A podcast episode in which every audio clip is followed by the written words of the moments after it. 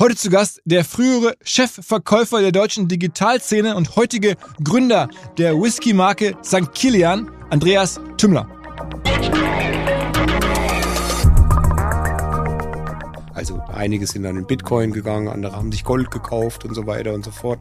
Ich wusste aber, dass Whisky quasi so ein Asset ist, der jedes Jahr im Wert steigt, wenn du die, die richtigen Flaschen sammelst oder die richtigen Brands hast. Ja. Und das jetzt so zu strukturieren, dass die Allgemeinheit davon profitieren könnte, dass du also eine Whisky-Währung baust. Da kann dann quasi jeder zum Beispiel sagen, ich wechsle jetzt einen Euro in eine Whisky-Coin. Und die ist zu 100 Prozent mit Whisky hinterlegt. Let's go! Go, go! Herzlich willkommen beim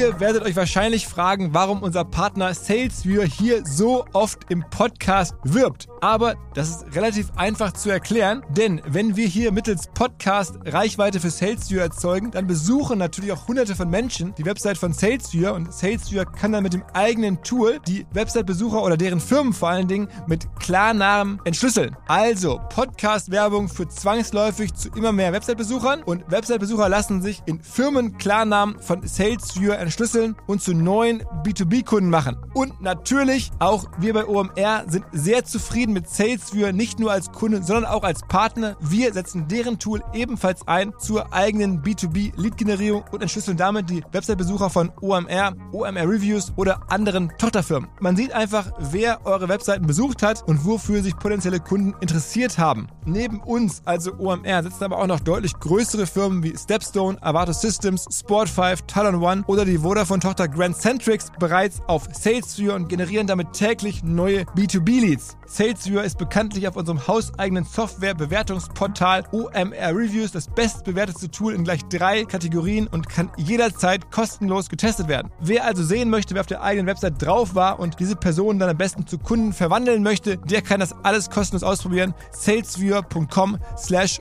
OMR. Zurück zum Podcast es gibt ja sehr viele spektakuläre Lebensläufe, die so anfangen, dass jemand im Internet sehr viel Geld verdient hat. Dazu zählte Andreas Tümmler auch auf jeden Fall, allerdings nicht als Digitalgründer selber, sondern er hat früher eine Investmentbank gegründet, eine kleine Boutique, die darauf spezialisiert war, die deutschen Digitalfirmen der frühen Phase zu verkaufen. Und zwar im Sinne von 200 Firmen verkauft und mehrere hundert Millionen an Provisionen verdient. Wir kommen gleich dazu, welche Firmen und welche Deals und ein paar Anekdoten aus der Zeit. Allerdings wird es dann spektakulär und er hat aus meiner Sicht einen hohen Platz auf der Liste der spektakulärsten Lebensläufe verdient, alleine weil er sein Leben insofern geändert hat, dass er jetzt halt nicht mehr Banker ist, sondern entschieden hat, ich baue eine Whisky-Marke auf und versuche ein Whisky-Unicorn zu bauen aus Deutschland heraus sehr, sehr ungewöhnlich, wie er dazu gekommen ist. Jedenfalls habe ich ihn jetzt getroffen, bin nach Frankfurt gefahren, dann mit dem Taxi vom Bahnhof nach Rüdenau im Odenwald. Hast das Gefühl, wirklich, hier könnten die irischen Highlands sein, so ein bisschen bergig. Und dann kommt da irgendwann an so einer Landstraße eine ehemalige Modefabrik, die jetzt umgebaut wurde zu einer der modernsten Whisky-Distillerien der Welt. Und dann steht davor der Andi Tümmler mit seinem Team, ein kleines Zigarillo im Mund. So ein bisschen der alte Andi noch erkennbar, aber schon auch mit natürlich Hoodie an von St. Kilians, so heißt die Brand. Habe mich da rumgeführt, mir sein Team vorgestellt alles Experten und Weltklasse-Leute im Bereich Whisky-Produktion. Und er nimmt da wirklich sehr viel Geld in die Hand und glaubt, ein Unicorn bauen zu können, oder vielleicht sogar schon gebaut zu haben, rund um Whisky. Und zwar den Verkauf von Whisky als auch Whisky einzulagern, Whisky als Geldanlage. Das ist ein bisschen seine Idee. Er sieht da einen riesigen Markt und hat ja wirklich Ahnung von Business. Ist kein Spinner. Also er hat wirklich einen sehr, sehr guten Plan, was er da macht und sehr, sehr viel eigenes Geld in die Hand genommen. Ja, und vielleicht ist Whisky ein unterschätztes Geschäftsfeld. Darüber haben wir gesprochen. Wir haben auch sehr viel Whisky gemeinsam dann noch konsumiert und ausprobiert. Es war ein sehr, sehr lustiger Freitagnachmittag. Ich bin dann irgendwann im letzten Zug nach Hause gefahren Entsprechend kann ich mich nicht mehr an alle Einzelheiten des Gesprächs erinnern, aber ich weiß noch so viel. Es war sehr, sehr unterhaltsam. Auf geht's! Hi Andi. Ja, servus, hi. Freut mich. Andi, äh, man muss so ein bisschen sagen, äh, wir haben uns jetzt lange nicht gesehen, bis heute, gerade hier vor der Tür von deinem, wir sind ja auf dem Land hier, ähm, von, de, von deiner Distillerie, aber mal kennengelernt vor, ich würde sagen, so zehn Jahren ähm, in der Digitalszene. Du warst noch viel früher ähm, in der Szene als ich, warst auch früher Investmentbanker ähm, bist aber gebürtig hier aus Rüdenau. Also bevor sich der Kreis schließt, fangen wir ganz vorne an. Kommst hierher, dann hast du studiert? Genau, äh, geboren in Mildenberg am Main, hier in dem kleinen Dorf Rüdenau aufgewachsen und dann war ich mal in den USA auf der High School, dann an der European Business School im Rheingau, studiert Wirtschaftsinformatik. Dann äh, bin ich Investmentbanker geworden tatsächlich bei Rothschild. Das war meine erste Station in Frankfurt, Mergers and Acquisitions. Ja, Mhm. da drauf fokussiert von Anfang an. Dann äh, kam ich nach London zu Warburgs, das ist heute UBS. Äh, da bin ich so auf den Trichter gekommen, Telekom, Tech, war ja Informatiker, ne, so der Einzige, der sich ein bisschen mit Technologie auskannte da in dem Riesenladen und damals schon Riesendeals gemacht, also das war noch vor der Jahrtausendwende, 1996, 97 E Plus verkauft für 2,3 Milliarden und so, Klein Andy in London. Und da warst du Teil des Teams.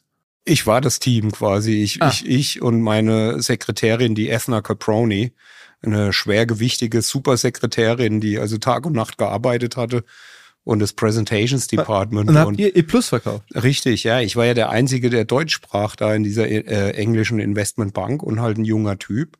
Und wie alt Und- warst du da? Da war ich äh, 27. Okay. So 26, 27 Jahre alt oder jung. Aber das war auch äh, wichtig, weil als junger Typ konntest du halt die Technologie verstehen. Damals ging es um Telekommunikation, um Mobilfunk, ne, äh, Mannesmann, äh, äh, D2, ja, äh, Vodafone, das war ja dann der Riesendeal, der dann bei UBS rausgefallen ist, sozusagen als Endergebnis der, die größte Merger-Transaktion in, in Europa aller Zeiten. Und da, da, da war ich halt mittendrin. Das war so eigentlich so die Zündung. Ne? Da warst du schon Einkommensmillionär. Äh, noch nicht ganz, weil als junger Typ verdienst du noch nicht so viel, ja, und London ist sehr teuer, aber, aber es war schon okay. Also Und trotzdem bist du dann da irgendwann wieder raus. Genau, weil ein paar Kumpels dann auf mich zukamen, also äh, die auch im Investmentbanking waren, teilweise mit mir studiert haben, gesagt haben, hey Andi, äh, du bist da so in so einem geilen Segment und tolle Deals und klar, äh, wir machen da immer die Multimilliarden-Deals ne, für die Investmentbank, aber wie wär's denn, wenn wir so die kleinen und mittelgroßen Deals machen würden? Äh, äh, aber eine, eine eigene Investmentbank oder, oder eine M&A-Firma halt aufziehen in Frankfurt. Und das habe ich dann, dann war ich, weiß ich noch, damals in der Karibik, habe ich dann zwei Wochen Urlaub gemacht, viel Gras geraucht, Rasterloggen und irgendwelche Tattoos, kam ich dann zurück und bin dann zu den Kumpels hin und habe gesagt, okay, I'm ready, ja. Ich gebe jetzt meine Karriere auf und wir machen in irgendeiner Garage in Frankfurt halt Corporate Finance Partners auf. Ja, das ist ja mittlerweile, oder das war dann für viele Jahre, war das halt schon so ein Label in der Branche. Genau. Also wir reden jetzt so Internet, die Nullerjahre ähm, oder die frühen Zehnerjahre, da war CFP schon so eine erste Adresse für, für zumindest für junge deutsche Digitalfirmen. Da hast du Genau. dann Deals gemacht. Ähm, ich glaube, zum ersten Mal habe ich die wahrgenommen, als du Zanox verkauft hast, ne? An Axel genau. Springer. Ja, genau. An, damals an Axel Springer und Public Group, die haben Ja. sich das geteilt, Ja, ja. aber äh, ja, das war so ein knapp 300 Millionen Deal und das war dann für uns schon echt toller Business. Ja, also da waren wir im Mid-Market-Segment eigentlich so. Warst du der erste große Deal? Äh, nee, wir hatten vorher schon größere gemacht sogar. Also in Hamburg zum Beispiel bei dir um die Ecke Nikoma. Äh, hört sich an wie so eine chinesische Grippe, ist, äh, ging aber auf den Gründer zurück, Nikolai Manek. Es war ein Internet-Service-Provider, ja. Mhm. Also einfach äh, wie Mobilcom oder so halt ins Internet reinteilen. Und das haben wir damals für 500 Millionen an Tiscali verkauft in Italien. Ne? Das war 98, 99 schon. Ne? Okay. Sag mal ein Genau. paar, paar weitere. Ja gut, also mit den Samba-Brüdern einiges gemacht, ne? Yamba zum Beispiel äh, an VeriSign verkauft, Xing haben wir an Burda verkauft, Brands for Friends äh, an eBay, das waren so die diese Zeiten und so. Ne? Und Und, das ging Modell- das immer weiter, ja. Und das Modell ist, ähm, man bekommt in deiner Rolle als M&A-Beratung dann immer so drei Prozent von dem Dealvolumen. Ja, nicht immer drei Prozent. Bei uns war die drei Prozent gesetzt. Das war so das Geschäftsmodell. Keine Retainer, keine Spesen. Es geht alles auf unsere eigene Kappe. Aber wenn es halt läuft, dann, Also wenn man jetzt so einen Ordentlich. 500 Millionen Deal macht, dann Ja. drei Prozent sind dann Ja. schon, lass mich kurz rechnen, 15 Millionen. ja, da musst du ein bisschen Steuern zahlen, ja. Ja, ja. Und ähm, man kann nachlesen, aber es gibt, so, bestimmt wollte ich dich jetzt fragen, dass ihr in Summe in der Zeit 300 Deals gemacht Das ist habt. richtig, ja. Also wenn dann jetzt im Schnitt irgendwie, weiß ich nicht, Die äh, waren natürlich nicht alle so groß. Ja. Also ich sag mal, alles, was über 100 Millionen war, das ist so vielleicht jeder äh, zehnte Deal, jeder achte Deal oder so. Da waren noch ganz viele dabei. Finanzierungsrunden, ne? 5 Millionen, 10 Millionen, 20 Millionen Euro. also wo ihr dann. Firmen geholfen habt, auf- der Gegenseite Geld zu bekommen in die Firma. Genau. unser Businessmodell war ja auch, die langfristig zu betreuen, ne? als Startup quasi aufzugabeln und mit denen zusammenzuarbeiten und die wie so ein Arzt, ne? Arzt des Vertrauens zu betreuen, bis sie erwachsen sind und irgendwo halt der Exit passiert. Ne? Und nach dem Exit waren wir dann meistens raus, weil die Firmen, die die gekauft haben, wurden natürlich dann von ganz großen Investmentbanken betreut. Ja. Aber äh, das Schwierige an der Sache ist, äh, vor allen Dingen an die Gründer so nah ranzukommen, dass die euch vertrauen. Also das Mandat ja. zu bekommen, dass ihr sozusagen diese drei Prozent abbekommt und dass die euch sagen, okay, A, wir geben euch das und B, wir vertrauen darauf, dass ihr den besten Käufer findet und den besten Deal macht. Ja, Sex, Drugs and Rock'n'Roll. Ne? Also, ja, war das die? Genau, wir wollten halt keinen Kaffee trinken oder Cappuccino und nicht wie mit Nadelstreifen durch die Gegend rennen und irgendeine Show machen, sondern bei uns war es halt schon auch der Fun-Faktor. Ne? Wir haben wahnsinnig viel Party gemacht und Events und äh, uns auch die Kunden halt geschnappt. Und äh, das Wichtige war halt immer auch total privat an die ranzukommen. Ne? Weil das ist, jeder Arzt muss seinen Patienten total gut kennen und jeder Patient sollte seinen Arzt gut kennen, ne? weil die Medizin, die er ihm verabreicht, die entscheidet vielleicht über Leben und Tod. Und so ist es halt auch im M&A-Business. Ne? ich meine, manche Leute heiraten nur einmal im Leben, manche vielleicht auch mehr, mehrmals. Also ich, ich denke, ich bin eher der, der einmal heiratet. Aber äh, so ist es vielleicht auch, wenn du ein Unternehmen hast. Ne? Du verkaufst es nur einmal. Du kannst es nicht ein zweites Mal verkaufen. Ganz selten. Ne? Aber das äh, und dann wieder was zu machen und wieder, das ist halt auch anstrengend. Ne? Und es gibt so äh, Geschichten über dich, dass du auch wirklich immer auf der Seite der Gründer warst und da richtig gekämpft hast, sogar wortwörtlich gibt es die Anekdote, wo ihr dann gemeinsam im Nachtleben unterwegs wart und dann wurden so Gründer aus deinem Portfolio dann von so Türstehern angegriffen und dann hast du diese Türsteher mit Whisky oder, oder Weinkübeln attackiert und überwältigt. Das stimmt, das ist, das ist aus meinem Underground-Book neuneinhalb Deals eine Szene äh, in Berlin in einem Club genau, tatsächlich auch so passiert, ja, und ich bin ja Karate und Judo ausgebildet, also so mit Braun- und Schwarzgurten versehen und da konnte ich dann auch nicht äh, Ruhe geben. Also da habe ich die dann verteidigt tatsächlich. Äh. Okay. Ähm, und dann gibt's also, äh, es gibt noch eine andere Anekdote, dass du im Rahmen des Yamba-Deals sehr viel essen gehen musstest, ähm, um halt mit den ganzen so Wine and Dine-mäßig potenziellen äh, Käufern und dann äh, ist das ja auch irgendwann auf den Magen geschlagen und hast du deinen damaligen Personal Trainer mitgenommen als Teil deines Teams und dem einfach das Essen immer rübergereicht, um nicht unhöflich zu sein, hat der es immer aufgegessen. Und irgendwann haben die dann gefragt, sag mal, wer ist eigentlich der Typ hier? Der isst immer dein Essen auf und dann hast du gesagt, das ist dein Personal Eater. Genau, also ich habe aus dem Personal Trainer einen Personal Eater gemacht. Es hat allerdings nur so acht Wochen, zwei Monate gehalten. Dann hat er gekündigt, weil er irgendwie sieben oder acht Kilo zugenommen hatte und, und ihm ging es total schlecht. Also so wie in diesem äh, äh McDonalds-Film da, so ungefähr. Und ähm, ja, ich habe den mitgenommen habe gesagt, da ich, du isst das jetzt und trinkst das, was ich jetzt essen und trinken muss, beruflicherweise. Und dann siehst du, dass das ganze Training, das ist schwierig. Also du kannst so viel trainieren, wie du willst, aber du wirst trotzdem nicht schlank, weil wenn du jeden Tag 10, 20.000 Kalorien äh, äh, in dich aufnimmst, ja, dann wie sollst du das verarbeiten? Ja? Und das hat er dann eingesehen, der Olli. Ja. Den gibt's heute noch und der, der, macht heute noch seine Trainings sehr erfolgreich. Ja. Was, was, was war so aus rückblickend so der, der krasseste Deal von den ganzen? Boah, ey, das ist echt schwer zu sagen. Aber, aber ein Deal, äh, der mir, der mir echt sehr, sehr nahe gegangen ist, das war äh, ESL One, also Turtle Entertainment aus Köln, die Jungs. Die diese äh, Gaming-Liga machen? Genau, die sind im Endeffekt sind die, sind von einem ultra kleinen, super, super, ultra Early Stage Startup, die waren ja die allerersten in dem Markt, äh, zu einem Unicorn äh, gewachsen und zum Marktführer eigentlich in dem Bereich E-Sports, ja, also aus Deutschland heraus ein Marktführer Unicorn in dem Bereich und das waren einfach auch total super geile Jungs.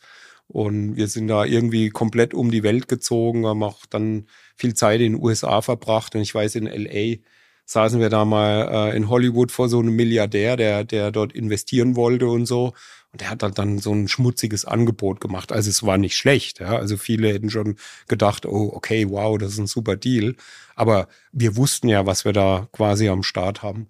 Und dann bin ich aufgestanden und bin ausgeflippt und habe gesagt, don't fuck my unicorn. Ja. Und dann hat er irgendwie angefangen, who is this German Nazi? Ja. Und ich habe dann gesagt, das ist our M&A äh, äh, Advisor. Ja. Und, und gut, dass wir den Deal nicht gemacht haben, ne, weil am, am Ende sind die tatsächlich für eine Milliarde verkauft worden. Äh, äh, und zwar an den Staatsfonds von Saudi-Arabien, also ganz ganz crazy, ja. Aber gut, die wollen natürlich Sports und so weiter halt da machen viel, ne? Und E-Sports ist irgendwie äh, bald äh, äh so in den Top 5 aller Sportarten, ja. Also der Gesamtwert der Deals, habe ich in der Recherche gelesen, soll 20 Milliarden betragen, ja. also was du da in Summe verkauft ja. hast. Ja, ja, das kommt hin, ja. Wenn man da jetzt die einfache Mathematik macht, äh, du ahnst es schon, die 3% dranlegt, ja. dann äh, ist man, glaube ich, bei 600 Millionen. Das ist ja schon irgendwie, das reicht ja für mehrere Leben. Ja gut, also wie gesagt, äh, du kriegst nicht immer drei Prozent, du musst auch Steuern zahlen, du hast natürlich, ich hatte ein Team von 40 Leuten, viele Mitarbeiter, ne, auch tolle äh, junge Investmentbanker und, und Deal Machines. Und ich denke, die haben, die haben auch alle sehr, sehr viel Spaß gehabt und gut verdient und so. Ne? Ist denn dein Erfolg, am Ende bist du super smarter äh, sagen wir mal, Zahlentyp, der dann so Deals durchdenkt? Oder, oder war das auch das Talent am Anfang, einfach Leute zu begeistern, Leute kennenzulernen, Leute zusammenzubringen? Was hat am Anfang, was war da, wie kann man in dem Bereich so gut werden, so schnell? Nee, es ist immer die Mischung. Ne? Das Letztere ist ganz wichtig, weil ohne das läuft gar nichts. Aber natürlich, wenn du die Zahlen nicht beherrschst und nicht, sag ich mal, systematisch, rational denken kannst, ist es auch schwierig. Ne? Also im Studium Informatik, ne? da hast du Analysis 1, Analysis 2, ja, lineare Algebra, äh, Programmiersprachen, C++, Assembler, COBOL, Pascal und so ein Scheiß. Und äh, das hast du natürlich auch alles im Hinterkopf. Ja. Und wurdest du dann irgendwann empfohlen oder musst also haben dann der eine Gründer dem anderen empfohlen, Mensch, geh mal zum Andi, der macht einen guten Deal? Doch, ja, also ich glaube, da ist schon viel so äh, äh, über Empfehlungen gelaufen, ne? weil natürlich in der Branche schon immer ein hoher Wettbewerb war und ist. Also ja. wer waren so, sag mal, ein paar andere M&A-Agenturen, die, die man, gegen die du damals angetreten bist? Ich meine, die Deutsche Bank, dafür war es ja zu klein, das Segment. Ja, genau. Also es kamen natürlich viele so aus dem angelsächsischen Raum, aber dann später sind auch einige entstanden, ne? Altium zum Beispiel, um die zu nennen. Ähm, also äh, gibt da etliche, ja. Also die meisten haben sich dann auch irgendwie weiterverkauft, ja. Ich habe ja auch Corporate Finance Partners dann mit Axit fusioniert und Axit wurde ja dann an äh, Stiefel jetzt in den USA verkauft, also keine Ahnung, 15 Milliarden äh, äh, Mid-Market Investment Bank aus St. Louis, USA, ja. Also da ist immer irgendwo halt Bewegung in dem Markt. Ne? Aber ich, ich denke, auch heute gibt's nach wie vor diese Marktlücke, weil für dieses Konzept halt sehr nah und intensiv und persönlich mit Gründern zu arbeiten und mit Leuten in dem Bereich, das, das irgendwie kriegen die das alle nicht so richtig hin. Ne? Also sag mal, der, der Deal, der von dem ich am meisten überrascht war, da gibt es die Legende, du hast auch Daily Deal damals von, von Ferien Fabian Heidemann ja. an Google verkauft, ähm, in der ganzen Groupon-Zeit und äh, da gibt es die Legende, dass die eigentlich wenige Tage ähm, vor sozusagen Zahlungsunfähigkeit standen und dann hast du noch schnell Google gefunden und die haben noch 100 Millionen für bezahlt. Gut, also das ist richtig. Ja, natürlich war das auch immer im Team. Ne? Wie gesagt, ich hatte auch wirklich tolle Leute, die äh, für mich oder mit, mit mir bei CFP gearbeitet haben und, und ähm, äh, äh, ja, wir haben das hingekriegt. Ja, das, es gab oft so die Situation, wo wir Unternehmen haben, die haben genauso viel Verlust wie Umsatz gemacht, aber die waren halt irgendwo wichtig positioniert. Bei Daily Deal war das so, dass im englischen Sprachjargon dieses ganze Segment, the, the Daily Deal, das, das ist eigentlich das Ding, ja. Also Tesafilm heißt ja auch mm, mm, äh, mm. Scotch Tape, weil Scotch das irgendwie und so macht. Also das äh, und für, für Google war das irgendwie kein große, kein gro Riesendeal, ja. Also da einen neunstelligen Betrag dafür zu bezahlen, äh, da, da, damit sie äh, das sozusagen da äh, äh abschalten können. Ja. Aber du musst halt darauf spekulieren. Ne? Das ist so ein bisschen wie Pokerspielen oder ins Casino gehen. Ne? Das ist wie wenn du in Wiesbaden oder Bad Homburg in die Spielbank gehst und, und du sagst, ich habe jetzt Koffer voll Geld dabei und ich, ich gehe jetzt Hardcore. Ja. Ich mache alles oder nichts. Ich wollte sagen, wenn wenige Tage vor Zahlungsunfähigkeit, dann genau. hätten die auch sagen können, wir warten noch mal ein bisschen, dann kaufen wir uns den Rest aus der Insolvenzmasse. Ja. Also da war der geilste Deal dann zum Beispiel meine Alma Mater, die European Business School, ist ja eine Privatuniversität. Ja. Ne? Und die hatte immer finanzielle Schwierigkeiten, weil sie eine Privatuniversität ist. Die hat halt wenig staatliche Förderung gekriegt. Und ähm, die haben wir ja dann auch verkauft. Ne? Das war dann schon bei Axel. Ja. An wen? Aber das war ach, das war, also wir, wir hatten eigentlich nur wirklich sechs Wochen Zeit, ne? Also das war wirklich hardcore. Und ähm, es hatte sich eine, eine, eine, sehr interessante Gruppierung aus London äh, äh, dafür interessiert und auch Angebot abgegeben und Due Diligence gemacht, äh, Global University Systems, backed by Goldman Sachs und so. Das, das war auch mein Favorit. Ja, da war also auch sehr viel Geld aus Israel und so involviert. Und ähm, die haben dann aber auf den allerletzten Meter so ein paar Fuck-Ups gemacht. Also die wollten dann die Immobilie nie und so irgendeinen Kleinkram-Scheiß. Und dann haben wir es dann tatsächlich äh, äh, auf den letzten Metern an die SRH-Stiftung in Heidelberg äh, verkauft. Das ist die, die, das ist eine Stiftung, die ist aus den Pensionskassen der evangelischen Kirchen hervorgegangen. Aha. Und ist aber heute ein Top-Player im Medizin- und universitären Bereich. Äh, die haben also ganz viele äh, äh, Krankenhäuser und, und, und Kliniken und auch ganz viele Akademien. Und mit denen könnte man dann innerhalb von wenigen Tagen so einen Deal machen. Ja, die waren der zweite halt, ne, in dem, in dem Bieterprozess, ja. Die haben halt, keine Ahnung, eine Million weniger geboten, ja, Peanuts. Und am Freitag wollten wir eigentlich noch nach London fliegen und das notariell beurkunden, aber dann haben die da übers Wochenende rumgesponnen und dann haben wir gesagt, dann rufen wir da jetzt am Sonntag bei der SRH-Stiftung an und fragen, ob der Notar von denen am Montag cool ist. Und dann setzen wir uns halt in den Zug nach Heidelberg. Was redet man bei so einer Schule? Was ist das ein Volumen ungefähr, so eine Schule? Ja, das war nicht so viel. Das waren 20, 30 Millionen, ne? Aber, aber, aber es ist ein Top-Brand und er hat quasi das Portfolio von denen super ergänzt und ich finde das, was die jetzt aus der European Business School machen, wie die das weiterentwickelt haben. Ich war jetzt auch vor kurzem erst auf der 50-Jahresfeier. Äh, das ist sensationell. Also das ist ein super guter Shareholder und guter Hafen für die Geschichte. Kleiner Hinweis für die neuen Ziele. Und zwar Pipedrive kennen wir bei OMR auch sehr gut. Das CRM-System insbesondere für die Förderung des Wachstums kleinerer Firmen. Pipedrive ermöglicht es ganz einfach den Überblick zu behalten über Vertriebsaktivitäten, Gespräche, Abschlüsse. Man verpasst keine Nachfassaktion. Pipedrive ist vor allen Dingen einfach zu bedienen, vollständig anpassbar auf die jeweilige Firma, auf die jeweiligen Teams und erstellt sehr hübsche visuelle Berichte. Darüber hinaus gibt es zahlreiche smarte Automatisierungen. Also geht zu pipedrive.com, um dort eine kostenlose 14-tägige Testversion zu starten.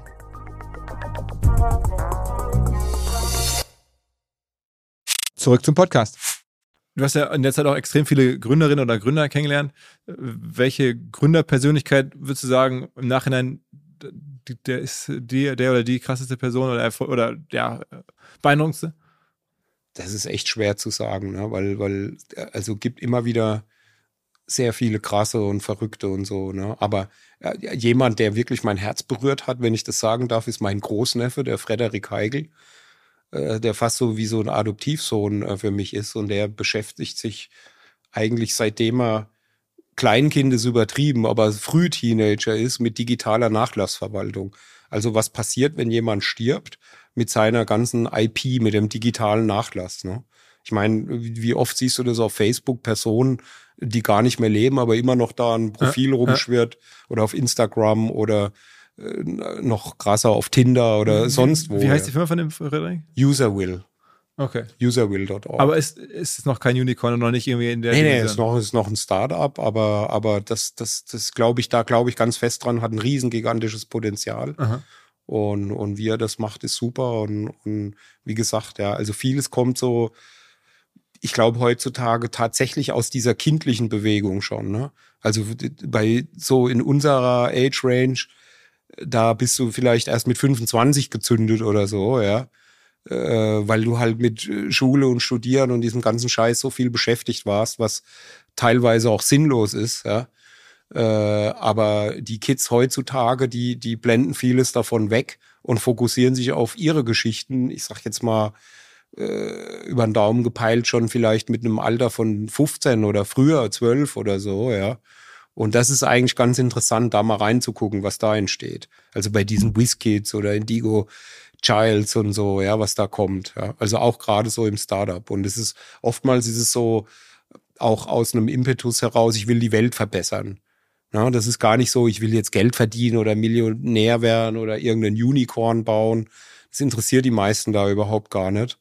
Ja, weil die einfach ganz einfach leben und nicht so viel brauchen und so wie wir Aber früher, ja. Bei dir, bei dir hast du auch schon gesagt in einem Interview, das Ziel war damals in der Phase schon auch Millionär zu werden. Das war schon der Anspruch. Ja, das hat mir einer an der Highschool in Amerika beigebracht, ja. Der hat mir dann, ein Lehrer hat mir das gesagt. Der sagt, wenn du nicht mindestens Millionär bist, dann ist das scheiße, ja. Dann brauchst du gar nicht mehr nach Amerika kommen, ja, weil das ist, ist kacke. Ja, und dann dachte ich mir, okay, wer hat wahrscheinlich recht? Muss ich mir was einfallen lassen. Ja, Aber hat dann ja relativ schnell geklappt, Gott sei Dank. ja, ja doch. Wobei das einem ja gar nicht so bewusst ist. Ne? Du hast ja dann nicht nur die Vermittlung gemacht, sondern dann irgendwann auch selber investiert, also in einen eigenen Fonds gegründet. Genau. Damals venturecapital.de, ich glaube heute WC oder VC.de. Genau. Ähm, da, sag mal, ein paar Hits aus dem Portfolio damals? Ja, unter anderem waren wir bei ESL One äh, investiert. Ja. Wir haben äh, Brille 24 zum Beispiel mit hochgebracht, dann Essilor äh, verkauft, halt solche Sachen. Ja. Intelliad, Deutsche Post, so Geschichten, äh, Webtrack, also ganz viele, viele Sachen. Ne. Aktuell haben wir auch im Portfolio ein paar interessante Firmen, zum Beispiel 123 Fahrschule, die größte online Ja, der Kollege war von. äh, Der Boris Poletzke, den habe ich tatsächlich auch bei dir gesehen. Ja, also äh, Ja, Boris da- ist schon eine Wahnsinnsnummer. War von einem, ungefähr einem Jahr, würde ich sagen, im Podcast, muss man mal nachgucken. Genau, da sind wir zusammen mit, mit Ströer, mit Media Ventures, sind wir der Cornerstone-Investor. Und da, da denken wir auch, dass das also großes Potenzial hat. Unicorn-Potenzial wird noch ein bisschen dauern, aber das muss man halt einfach geduldig sein. Unser Venture Fund ist ein Evergreen Fund. Das heißt, er hat keine Laufzeit. Da ist dein eigenes Geld drin. Auch, also so 15, 20 Prozent ist mein eigenes Geld, aber der Rest kommt so von 100 Co-Investoren. Ah, wie, wie groß ist der Fonds? Der Fonds, die Einzahlung war so irgendwie knapp 40 Millionen Euro ungefähr. Okay, das ist ja dann vergleichsweise Klein. kleiner Fonds Klar. was in Deutschland gerade so an Fonds aufgesetzt Genau. wird. Ganz klein eigentlich. Ja, aber wir haben, haben echt coole, coole Sachen, ja. Und gibt es irgendwie so ein, zwei Erfahrungen, die du weitergeben kannst aus der Zeit, also wenn man so viel verhandelt hat? Ich meine, es gibt ja, wenn man irgendwie guckt, Verhandlungsbücher noch und nöcher und das Harvard-Konzept wie Verhandlungshinweise und so, aber irgendwas, was du immer beherzigst, was du sagst, irgendwie, wenn du dir jemanden neu einstellst, es geht ja immer um Deals machen in dem Leben. Äh, Und manch, in den meisten Leben kommt es ja aber zuvor nicht so oft wie bei dir. Ähm, Was hast du da so mitzugeben? Also das Buch, was ich von Harvard empfehlen würde, heißt Negotiating with the Devil. Das ist von so einem Harvard-Professor geschrieben, der ist echt geil. Da habe ich auch mal ein Seminar tatsächlich gemacht bei dem. Aha. Und das lohnt sich echt, das Ding zu lesen. Das hat's in sich. Aber mein grundsätzlich ist es so, äh, man muss halt bei jeder Verhandlung wissen eigentlich, was man will, wo man hin will, ne? Und wo, sag ich mal, das Minimumziel ist und das Maximumziel und dann sehr viel halt Dreaming und, und dran glauben und alternative Wege gehen. Das war so immer das Konzept. Ne? Nicht, äh, keine Ahnung, wenn jetzt die Käufer typischerweise in den USA sitzen oder Private Equity Fonds sind, nicht nur die ansprechen, sondern out of the box halt in komplett andere Richtungen denken. Ne? Aber wie, wie reißt man so potenzielle Käufer auf? Ich meine, das ist ja gar nicht so einfach. Da sind ja Firmen, die haben ja Prozesse, bis man dann da irgendwie Ja, jetzt ja. so eine Firma da unterbringt. Ach so. Sex, Drugs and Rock'n'Roll, ja. Es ist immer wieder Ah. halt Party machen und wirklich? einfach mit den Leuten quatschen, Spaß haben. wo, wo, Äh, hast, wo haben deine Party stattgefunden? Auf Überall, Ibiza? ja, auf der ganzen Welt. Ja, ja? Ja. Also das heißt, du hast dann da irgendwie einfach DJs eingeladen, Leute eingeladen alles, Bar ja. ja. und dann auch da Ich hatte ein ganzes Party-Team. Ja. Zum Schluss hatte ich ein Penthouse im Westhafen in Frankfurt. Da habe ich gar nicht gewohnt. Da, da fanden nur Partys statt. Also sechs Jahre lang nonstop. Ja. Bis die Nachbarn mich so bei der Polizei angezeigt haben. Äh, Silvester irgendwelche Autos als Kollateralschaden mit Raketen abgefackelt wurden. Dann musste ich ausziehen. Also da ging nichts mehr. Habe ich es verkauft. Ja. Aber ansonsten also wirklich so, dass das, das Szenario, wie man sich so vorstellen kann. Also irgendwo jetzt auch in, äh, weiß nicht, in Mallorca, Ibiza, Leute eingeladen, Club, Yacht, so die ganze Nummer. ja, nicht so posch, also nicht so, so super high-end. Man braucht gar nicht so viele Ressourcen dafür. Es muss halt einfach nur ehrlich und cool sein. Ja.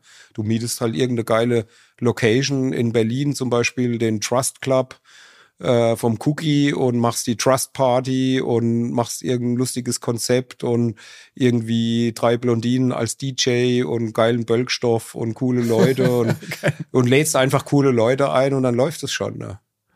Okay, okay. Also das war, war einfach immer eine, eine coole, ehrliche Nummer, ja. aber ich meine, erstaunlich, wenn das so funktioniert, dass dann die großen Banken und so das nicht auch können, ne? Ja, guck dir die Leute an, die, die das da machen, ja. Okay. Du meinst, sie haben nicht so das Talent zum Party machen.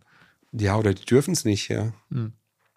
Aber bei dir war es dann trotzdem irgendwann so, ähm, dass du, glaube ich, eine Reise gemacht hast in die Anden. Ja, Und dann äh, kann man das nachlesen, du hast schon mal hier und da erzählt. Äh, als du dann vom Berg wieder runterkamst, warst du ein anderer Mensch. das stimmt, ja. Also Die, die, die Story ist eigentlich die, dass mich jemand eingeladen hat nach Ibiza, äh, äh, so für, für eine Woche. Und ich, ich habe da den Kalender geguckt und dachte, ah ja, okay, das sind die, die Club-Openings, ne? so Sven Feth und Ding, äh, DJ, äh, DC-10 und alles. Dachte ich, ah ja, okay, passt voll gut rein ins Programm und, und bin dann hin. Aber dann bin ich in irgendeiner Finca in den Bergen gelandet mit irgendwelchen Schamanen und man durfte keinen Alkohol mehr trinken und, und nur sich vegan ernähren da die ganze Woche. Und hat dann da irgendwelche Kräuterpflanzen verabreicht gekriegt. So ging das los. Ja. Und das war, das war echt life-changing. Ne? Und dann habe ich einen Kumpel getroffen in, auf dem Golf Charity Golf Turnier in Zürich, der, der hatte so eine ähnliche Erfahrung, den habe ich gar nicht mehr wiedererkannt, weil der sah vorher auch ganz anders aus. Ja, also der, ja, genau, und, und, und, und der hat dann gemeint, ja, er, er düst da nach Peru übernächste Woche, ob ich da Lust hätte, zwei Wochen mitzukommen und so, und er zeigt mir da was. Und dann bin ich da halt auch mit. Ja. Und dann so ging das dann halt eine Zeit lang habe ich dann halt so ein paar Trips gemacht, also physisch und also psychedelisch. Ja. Selbstfindung am Ende. Genau, genau. Ne? Also mein Endeffekt, die, ich meine, in den guten alten Hippie-Zeiten, was haben die alle LSD genommen, ne? Und heute äh, äh, heißt es halt Ayahuasca oder oder San Pedro oder so Sachen, ja, genau. Ne? Ich kannte das vorher gar nicht, weil ich habe ehrlich gesagt da immer nur äh, ziemlich viel äh, gesoffen und geraucht und, und, und so halt Spaß gehabt, ja. Aber äh, das waren dann echt so mind-opening äh, äh, Erlebnisse. Ja. Man muss sich äh, vorstellen, eine Anekdote vielleicht, bevor Sie vergessen, es gibt auch einen von der Business Punk, also der Wirtschaftszeitschrift, ein ja. Cover von dir, wo du im Darth Vader-Kostüm auf dem Cover dieser Zeitschrift drauf bist. Also spätestens das hat dann so ein bisschen deine Legende zementiert, weil er sagt, okay, das gibt's doch gar nicht, der Typ ist verrückt. Das stimmt, ja. Und aber ich hatte ein blaues Laser Laserschwert, ja. Also so von den Jedi-Rittern, das hat eigentlich nicht zusammengepasst. Ja. Aber Du hast also auch eine Marke wirklich bewusst aufgebaut hat als der Crazy Andy. So ein bisschen. Ja, ja, ja, klar. Ja, so ein bisschen durchgeknallt war ich, war ich dann schon immer, ne? Wobei mich die Sachen quasi da halt äh, in Peru und so äh, schon ein bisschen äh, äh, umstrukturiert haben und, und geerdet haben. Ne? Und dann hast du für dich entschieden, ich höre jetzt auf mit dem ganzen Kram. Ja, also aufhören, also man wirft ja Sachen dann einfach so weg oder so. Aufhören ist immer so leicht dahergeredet, aber man orientiert sich halt um. Ne? Und für mich war das halt so das, das eine, ich wollte dann so ein bisschen sesshafter werden und, und äh, eine Familie haben und Kinder und, und, und heiraten und so. Ne? Das, äh, das ist das eine. Und das andere ist halt auch vielleicht mal selbst ein Unternehmen aufbauen. Ne? Nicht jetzt beraten, Gründer beraten oder, oder als VC. Aber wirtschaftlich warst du dann damals schon unabhängig. Ich meine, ja, ja. Ich, jetzt, wir haben ja gerade über Summen gesprochen. Jetzt hast du gesagt, 600 Millionen, okay, sind es nicht ganz, die da rumgekommen sind. Und du hast ja auch 40 Mitarbeiter gehabt. Es ist ja auch, sagen wir mal, kriegt man schon äh, bezahlt mit dem Geld. Aber man kann sich ja vorstellen, was da schon für ein Volumen bei dir auf dem Konto war. Ähm, da hätte man jetzt ja sagen können, Unternehmen bauen, das spare ich mir jetzt, mache ich hier weiter erstmal, weiß nicht, irgendwelche Ayurveda oder Ayahuasca-Kuren. Ja, gut, die, die Whisky-Geschichte hier mit St. Kilian entstand natürlich auch so ein bisschen aus einem Hobby heraus. Ne? Also ich war immer schon seit meiner Zeit, wo ich in London äh, äh damals stationiert war, Whisky-affin. Ja? Also ich bin dann immer mit den Kumpels nach Schottland geflogen und schon in Whisky-Distillerien gegangen und habe dann angefangen, auch äh, äh, Whiskys, also Single Malls zu sammeln und das war wie so ein Hobby für mich. Ne? Also so wie andere halt Briefmarken sammeln oder äh, Autos oder irgend sowas haben, hatte ich halt das mit dem Whisky. Ja?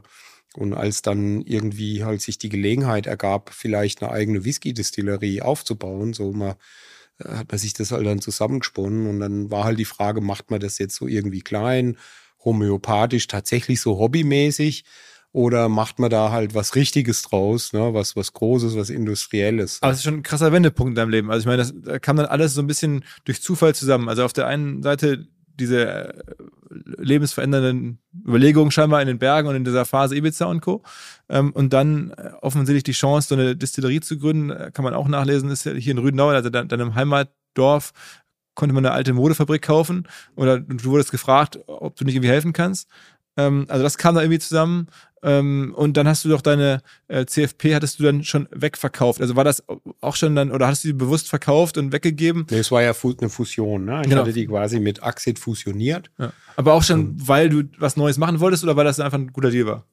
Nee, auch schon mit dem Gedanken, äh, äh, mich zu diversifizieren. Ne? Also irgendwo äh, nicht das eine komplett aufzugeben, aber schon auch was Neues anzufangen. Ne? Und das mit, mit, mit, mit dem Whisky war halt, das war einfach eine riesengeile Marktlücke hier in Deutschland. Aber das hast du schon auch als Marktlücke gesehen? Das war jetzt Total. nicht. Also es ist nicht, es ist kein Hobby oder so. Ne? Also wenn du da irgendwie achtstelligen Millionenbetrag investierst, äh, äh, äh, Equity und, und, und so ein Ding hier hochziehst wie St. Kilian, was vielleicht später mal äh, im Schnapsbereich gibt's Jägermeister oder so. Ne? Also das ist so die Richtung, in die wir da, sag ich mal, äh, langfristig gehen wollen ja? und, und was wir erreichen wollen. Das musst du dir schon gut vorher überlegen, ne? weil du kannst natürlich dann äh, mit 50 sagen, ich genieße jetzt die Früchte des Lebens und, und, und mach nur noch Familie und, und ein bisschen halt äh, Tour durch die Welt. Oder du machst halt nochmal so eine Geschichte auch, ja. Wie alt warst du dann, als du dann mit St. Kilian angefangen hast? Das war 2012, also das war Schon jetzt über, ein bisschen über zehn Jahre zehn Jahre, ja genau. Das war also von der Idee ne, und, und, und, und der Implementierung des Unternehmens. Ne. Dann kamen vier Jahre Aufbauarbeit bis 2016. Dann ging die Produktion los 2016, bis du dann den ersten Whisky hast. Whisky muss mindestens drei Jahre im Fass reifen, bevor du es Whisky nennen kannst. War dann schon 2019, ja, also Mai 2019 haben wir den, den First Killian rausgebracht, den ersten Whisky. Und ähm, dann ging's, war so gefühlt ein, zwei Jahre, ging's ging's richtig cool bergauf und dann kam schon Corona. Ne, also diese riesen Zäsur, ganze Welt irgendwie im Rundown. Aber lass, lass so. uns einmal kurz die, die Anfangsphase äh, beleuchten, weil da gibt's auch ganz witzige Anekdoten. Also du warst Ich- häufig ich- in Irland. Genau. Ich stoße jetzt mal mit dir an, Ja, genau. ein Gläschen Whisky, wenn wir jetzt schon bei der Whisky-Nummer sind. Ja. Du, du hast den milden im Glas, ich den torfigen. Ja. Okay. Also du warst häufig in, ähm, in Irland und hast da, da David Hayes, heißt der, glaube ich? David Heinz. David Heinz, äh, einen, einen irischen Whisky-Meisterbrauer, so stelle ich mir das vor, äh, kennengelernt und wollte und darüber kennengelernt, dass du ihm gerne ein Fass abkaufen wolltest. Also man ist dann in so eine Distillerie gegangen und normalerweise kaufen sich die Menschen da irgendwie eine Flasche oder so und Genau. du hast aber gesagt, nee, ich gehe hier nicht weg, bevor ich nicht ein ganzes Fass kaufen kann. Also damals war das so, dass halt jeder sich eine Flasche oder drei Flaschen gekauft hat. Ne? Drei Flaschen, weil eine trinkst du, die machst du auf, trinkst du. Äh, äh, eine, die, die sammelst du, also die geht dann in deine Sammlung und die dritte Flasche, die verkaufst du dann, wenn die dritte Flasche im Wert so gestiegen ist, dass sie den Kauf von den gesamten drei Flaschen refinanziert. Ne? So baust du eine Sammlung auf. Und ich hatte dann halt schon eine Sammlung von, was weiß ich, 2000 Whiskyflaschen. Und irgendwie hatte ich mich dann schon ein bisschen gelangweilt und auch gedacht, naja, das ist ja toll, wenn du eine Flasche Whisky für 200 Euro gekauft hast und jetzt ist sie 1500 Euro wert. Da wird sich natürlich schon jemand freuen, aber wenn du ein Profi-Investor bist, musst du ja irgendwie eine Skalierung reinbringen. Du willst ja auch viel mehr investieren. Also hatte ich mich dafür interessiert, dass man sich vielleicht auch ein Fass oder Fässer kauft. Ne? Also weil du hast sozusagen als Investment Professional bei dem Whisky-Besuch sofort dein, deine Brille aufgehabt, die, der Zahlen des Investments und gemerkt, okay, hier ist ja eigentlich eine Asset-Klasse, ähm, die hat Ja, die- eno- die- enorme Wertzuwächse. Je, jedes Jahr im Schnitt 10 Prozent. Ne? Also kannst du den schottischen Whisky äh, Investment Index dir angucken. Über die letzten 40, 50 Jahre im Schnitt jedes Jahr über 10 Prozent gestiegen. Ne? Also da ist jetzt Inflation kein Thema. Ne? Okay. Und dann dachte ich mir halt, ja gut, aus so einem Fass, aus einem großen Fass, da kriegst du äh, 300, 400 Flaschen raus. Ist ja besser, wie wenn du nur eine Flasche kaufst. ja? Und dann habe ich mich dafür halt interessiert, was kostet so ein Fass. Und das war wahnsinnig schwierig, also Fässer zu kaufen von Whisky-Distillerien. Da habe ich mir also das, also versucht, die zu überreden und die, nee, nee, nur beim Jubiläum oder äh, bei der Gründung oder wenn, wenn du Prinz Charles bist oder Barack Obama oder äh, äh, dann kriegst du so ein Fass. Ne? Ja, war ich schon frustriert. Und dann war ich in Kilbeggan, das ist so außerhalb von Dublin, die älteste äh, äh, Whisky-Distillerie der Welt. Da wollte ich unbedingt. Da habe ich gesagt, da, das ist mein erstes Fass. Ne? Da gehe ich nicht weg, bis ich ein Fass habe. Und dann haben die da halt wieder da so ein Theater gemacht. Und dann wollte ich einen Geschäftsführer sprechen und das war dann der David Heinz. Ne? Und der kam aber dann erst am nächsten Tag, der war an dem Tag gar nicht da. Da bin ich wieder von Dublin da rausgefahren, eine Stunde, den getroffen, na, Mr. Heinz und ja, wie ich denn überhaupt auf die Idee komme, dass man da ein Fass kaufen könnte, sage ich, ja, ich habe hier Fässer gesehen. Tatsächlich, ne, von Queen Elizabeth und äh, Ahern, irgend so ein äh, irischer Ministerpräsident und ja, aber das ist ja alles Marketing, das haben wir denen geschenkt. Das heißt, ich bezahle für das Fass, kein Problem. Das heißt, er hat noch nie ein Fass verkauft, seinem ganzen Leben. Er müssen wir erstmal in die Buchhaltung gehen und das kalkulieren. Dann haben wir zwei Tage rumkalkuliert und dann habe ich mein Fass gekriegt. Für wie viel? Ach, das waren damals noch nicht mal 3000 Euro oder so. Ah, Okay, also für ein 3000 Euro Investment hast du Für dann ein großes Fass war echt gut, guter Preis. Aber hast du dann so lange da gesessen in der Hoffnung, dass das aus diesen 3000 Euro könnten dann in ein paar Jahren vielleicht 30.000 werden? Aber es ist ja für Genau. dich, sag ich mal, jetzt in deiner Welt war das doch wenig Geld. Ja, ja, klar, aber meine, mein, mein Gedanke war, wie wäre es denn, wenn man da statt einem Fass 100 oder so haben könnte? Und dann habe ich halt weitergesucht und gesucht, wer könnte mir denn mehr Fässer verkaufen? Schwierig. Und dann äh, war ich hier im Seehotel in Niedernberg, da war ein, ein toller Barkeeper, äh, war so eine Whiskybar. Und da sagt er, du, ich habe hier einen schwedischen Whisky, ja. Wir haben einen Koch unten in der Küche, der kommt aus Schweden, der kocht da für uns und der hat einen schwedischen Whisky mitgebracht. Mark Myra. Da habe ich den Flasche, okay. Und da sagt er, da kann man sich auch Fässer kaufen. Also ich, bin ich dann am Wochenende äh, nach, nach Schweden geflogen, nach Stockholm und mit dem Auto hochgefahren nach Gävle und da bei Mark Myra rein und habe gesagt, okay, wie sieht denn das aus? Kann man sich hier Fässer kaufen? Da haben die gesagt, so viel du willst. Das war dann eine neue Erfahrung, weil Du die hast ein paar hatten, mitgenommen. die hatten diese 30 Liter Fässer und deren Geschäftsmodell basierte darauf, dass die quasi Fässer verkaufen an, an schwedische Kunden und die hatten zu dem Zeitpunkt schon 15.000 Fässer verkauft. Was, was hast du da dann mitgenommen an Fässern? Ja, ich habe dann zehn Fässer verkauft, so von jedem äh, gekauft, erstmal so von jedem eins. Ne? Also auch so für so 3000 Euro oder sowas. Ja, ja, genau. Also die waren dann relativ gesehen viel teurer, aber mir war es das wert. Und es war ein guter Whisky und, und ich fand halt das, das Businessmodell fand ich total geil, ne? Dass jeder sein eigenes Fass haben kann und seinen eigenen Whisky und das hat mich dann so auch ein bisschen inspiriert und motiviert. Ne? Und als ich dann später St. Kilian gegründet habe, habe ich gesagt, okay, das müssen wir auch ins Geschäftsmodell einbauen. Ne? Also nicht nur Flaschen verkaufen, sondern jeder kann auch sein eigenes Fass Whisky haben. Ne? Und die St. Kilian-Idee ist wirklich, also die Marke klingt ja jetzt irisch oder Ja. irgendwie angelsächsisch, aber es ist einfach, glaube ich, ein Heiliger gewesen oder ein Bischof gewesen, der von der Insel hier in die Gegend gekommen ist oder so, ne? Nee, also das, du musst wissen, dass das hier eine Region war, die war extrem heidnisch und barbarisch, ja. Äh, Franken, ja, Ja, also so Franken, Odenwald, Spessart, also das war, alles war christianisiert, ne? Irland war christianisiert, ja, und so, da waren ja schon die Mönche. Und aber hier diese Gegend, ja, also die war fürchterlich, ja, das also war wild, ja. Und der Papst in Rom, der hatte also damals, war so im 8. Jahrhundert nach Christus, dieses Problem, dass er diese Gegend christianisieren wollte. Und dafür gab's quasi nur irische Mönche, weil die halt Kamikaze waren. Und dann hat er immer so Bataillons von irischen Mönchen hier reingeschickt. Die sind aber alle gekreuzigt worden, auf dem Scheiterhaufen verbrannt worden. Also die haben die alle platt gemacht. Bis dann der Kilian und seine Kumpels Kolonat und Totnan äh, kamen und die hatten was dabei, das war die Geheimwaffe, das war das Aqua Vitae, also das Wasser des Lebens. Und zwar wussten diese irischen Mönche in ihren Klöstern, die wussten schon, wie man quasi aus äh, Gerste, also äh, aus Malz, äh, äh, äh, quasi Whisky-Destillat herstellt. Ne? Aqua Vitae, Whisky, das ist quasi dasselbe, ja. Und die hatten, äh, die sind dann nach Rom und haben dann eine Bulle vom Papst gekriegt und gesagt, okay, wir gehen nach Würzburg ins Frankenland und wir christianisieren die Typen. Und dann kamen die halt äh, äh, an den Hof von dem König Gosbert und seiner Königin Gailana. Und er sagt, ja, schon wieder so irgendwelche Ty Typen da aus Irland, die uns christianisieren wollen. Mach mal einen Scheiterhaufen an, wir machen ein bisschen Party jetzt, ja, ein schönes Fressen und dann verbrennen wir die, ja, so als Show-Effekt, ja. Und dann haben die gesagt, stopp, stopp, warte mal, wir haben was dabei hier, das Aqua Vitae. Probier das doch mal, ja. Und dann die einzige, die das probieren war, wollte, war die Gailana, also die Frau vom König Gosbert. Ja, okay. Und die war eigentlich immer bekannt dafür, dass die sehr griesgrämig war und so ein bisschen verbissen und nicht so locker.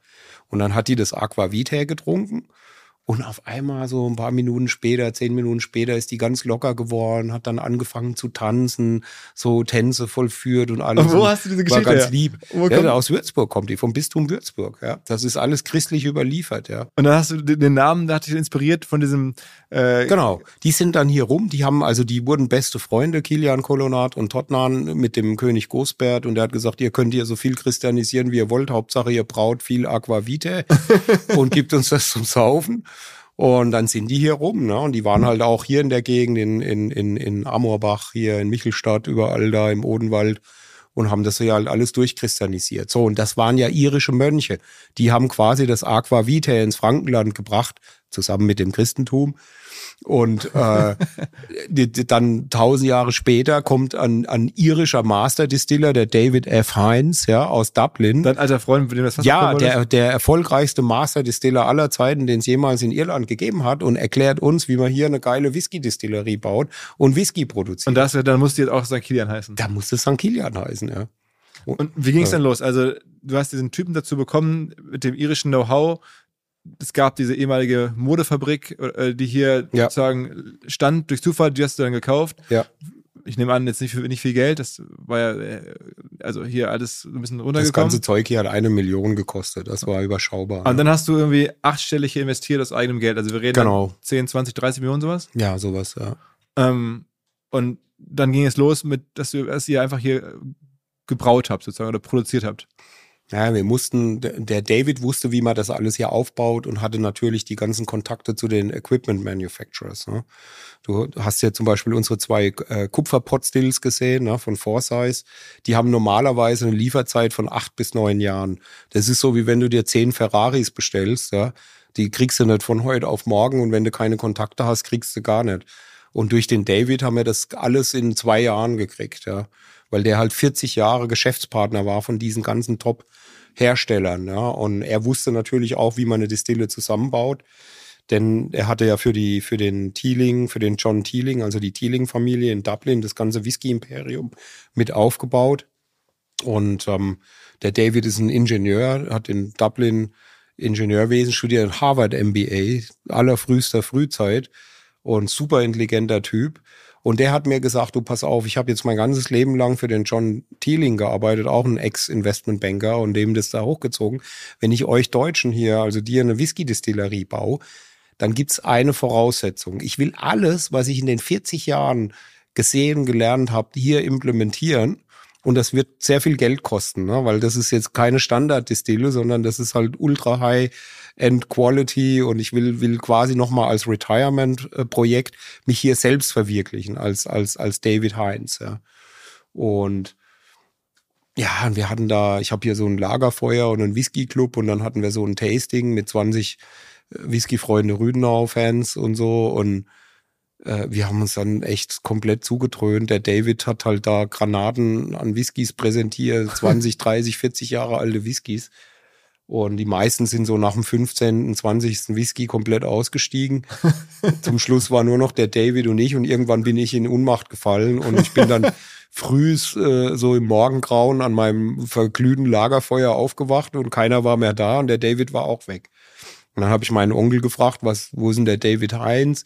Da sagte er, der ist so irgendwie um neun Uhr mit dem Auto losgefahren nach Frankfurt und weggeflogen. Sag ich, der hatte mindestens drei Promille, ja. Oder vier, ja, Gefühl. Ja, aber egal, der verträgt das halt, ne? Und zwei Wochen später, ich konnte mich an eigentlich nichts mehr erinnern, sondern nur, es war ein geiler Abend und die Whisky-Club-Leute waren alle geflasht und super, sowas haben sie noch nie erlebt, solche Whiskys, so ein Master-Distiller und und dann zwei Wochen später ruft mich meine äh, Assistentin an, die Doris, und sagte, du hast du was bestellt in Schottland? Da sag ich, wie, nee, was denn? Ja, keine Ahnung, da kommen hier kommen lauter Rechnungen rein. Sag ich, wa was denn zum Beispiel? Ja, Anzahlung für zwei Kupferpotstills, äh, zweimal 480.000 Pfund. dann sage ich, und was sonst noch? Sie so mit dem Taschenrechner, klack, klack, klack, klack, wir haben schon 2,5 Millionen Euro auf der Uhr. Und da sage ich ja, und wer hat den ganzen Mist bestellt? Da sagte ein David F. Heinz. Und da sage ich, welche Firma denn? Tümmler GmbH. Sag ich, gibt's doch gar nicht. Sagst du, nee, hast du da eine gegründet? Nee, nicht, dass ich wüsste. Okay, sehr seltsam. Ja, ich konnte mich aber an nichts mehr erinnern. So ein bisschen hat's mir gedämmert und dann habe ich den ganzen Tag den David versucht zu erreichen und dann abends rief er mich endlich zurück. Ich, ich wollte ihn fragen, was ist denn da los? Was ist das für eine Scheiße hier, ja? Und dann sagt er, Andy, ich habe es genauso gemacht, wie wir es am Lagerfeuer besprochen haben im, im Morgengrauen. Ja, ich bin gar nicht mehr nach Dublin zurückgeflogen. Ich habe einen Flug umgebucht, bin direkt hoch äh, äh nach Edinburgh hab die ganzen Equipment Orders geplaced und die ganze Distille bestellt, ist alles am Laufen und wir bauen die größte Whisky Single Malt Whisky Distillerie in Kontinentaleuropa. Yeah, ja, und alles total geil, ja. Und, und, und ich so, ja, was kostet mich der ganze Spaß? Ja, er hat keinen Businessplan gemacht bis jetzt, ja. Das müssten wir noch nachholen, ja wenn man sich jetzt so ein bisschen hier umschaut, dann gibt es bei euch eine Statistik, die hängt hier ähm, äh, im, im Werk und da steht, dass ihr einen Output habt, jährlich aktuell von so zweieinhalbtausend Fässern. Äh, wenn man jetzt überlegt, dann Retail Value von so einem Fass ist was? 10.000? Ja, 10 oder wenn es länger gereift ist, vielleicht sogar 20.000, ja. Ähm, weil, also deswegen mehr als das Fass, was du damals kaufen wolltest, weil es hoch also weil die Marke hochwertiger ist. Ja, wenn du das halt dann in Flaschen äh, abfüllst und so und dann in Flaschen umrechnest, der Retail Value ja. ist natürlich relativ höher. Ne? Also das heißt, hier wir reden dann schon über eine Jahreswerterzeugung, die dann da stattfindet im Bereich von, kann man ja leicht ausrechnen, sagen wir mal 10.000 mal 2.500, äh, da sind wir bei was? Irgendwie 50, 60 Millionen.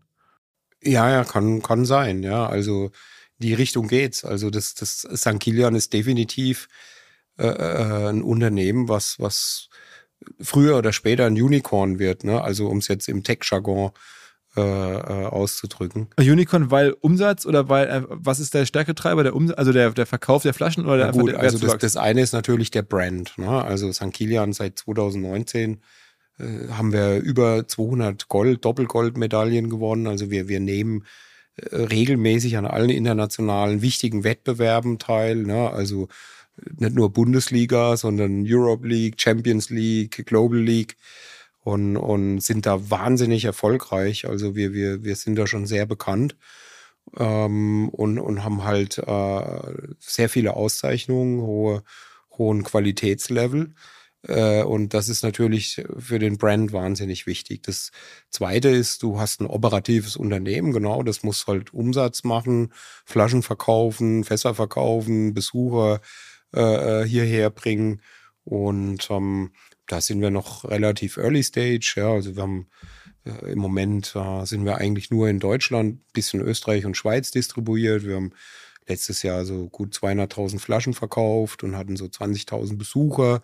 200.000 Flaschen? Genau, und haben vielleicht so 10.000 Fassbesitzer, äh, 1.000 Fassbesitzer, ja, also es ist es ist noch ein bisschen Early Stage, ja, aber. Aber der Wert, der jetzt da an diesem NATO-Gelände hier in, im Hunsrück, nee, was ist im, im Genau, der ist auf jeden Fall schon gut neunstellig, ja. Also der jetzt ist jetzt auch, schon neunstellig? Ja, genau. Also das muss ja auch versichert werden, die ganze Ware.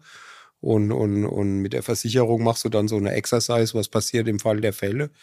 Und auch eine, eine Inventur und Due Diligence und so. Und das ist, dass da ist der eigentliche Wert. Ne? Du also hast einen, einen, Lagerort gesucht, das ist ja auch schon wieder eine Geschichte, Geschichte in sich. Das heißt, du bist hier, wo kann ich denn jetzt das ganze Zeug lagern? Und hier bei dir auf dieser ehemaligen Modefabrik ist nicht genug Platz. Und dann hast du gesagt, Mensch, da ist ja so ein NATO-Stützpunkt gewesen, da können wir mal anklopfen. Genau, da gab es 120 äh, Betonbunker, also große Betonbunker, wo also früher Munition und so Sachen gelagert wurde. Und das ist aber schon seit ewigen Zeiten halt stillgelegt. Und das hat A, optimale Lagerbedingungen für den Whisky und B, passen da so 50, 60, 70.000 Whiskyfässer rein. Ne?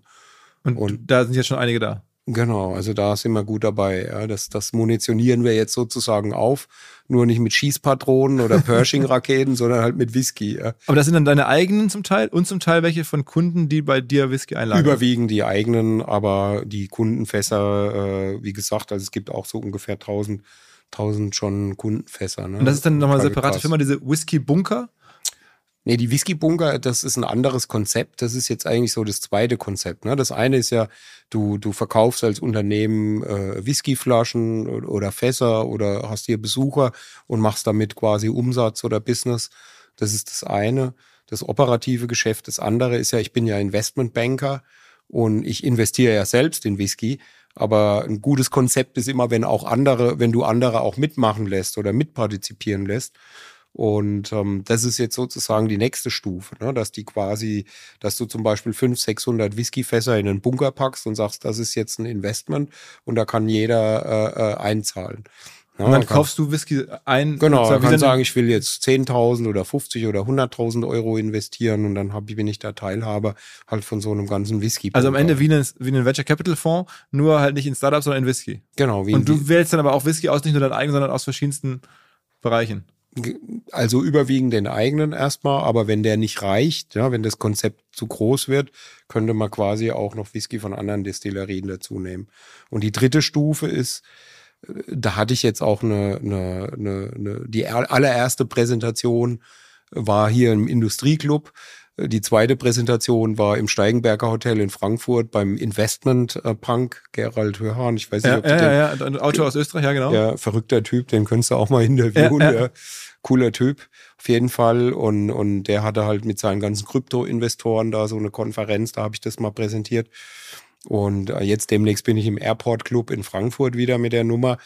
Die Idee ist eigentlich eine, eine, eine, eine Whisky-Währung zu machen, also eine Cryptocurrency, die aber äh, so wie Fort Knox nicht mit Gold hinterlegt ist, sondern mit Whisky hinterlegt ist. Also die 100% asset-backed ist mit einer jährlichen quasi garantierten Wertsteigerung. Ne? Äh, und wo du also quasi keine Downside hast, äh, sondern immer eigentlich ein, eine konstante Entwicklung, aber jede Menge Upside. Ja. Aber wie viel bei Whisky ist denn am Ende das Produkt selber und wie viel ist die Marke? Ich meine, das äh, wir mal, das Produkt, was da lagert, ist ja nichts wert, wenn man jetzt sagen würde, die Marke ist schlecht und man würde dir nachweisen, dass du da, weiß ich, genau. überall reingepippt hast, dann wäre das ja sofort irgendwie. Genau, du musst halt eine mega geile Marke haben. Das ist schon Teil des Modells. Also ohne Absolut. die Marke läuft gar nichts. Nee, ne? ohne die Marke läuft nichts. Aber wir sind aktuell tatsächlich, was die Run Rate von den Awards angeht, eine der Top 10 Whisky-Distillerien in der Welt.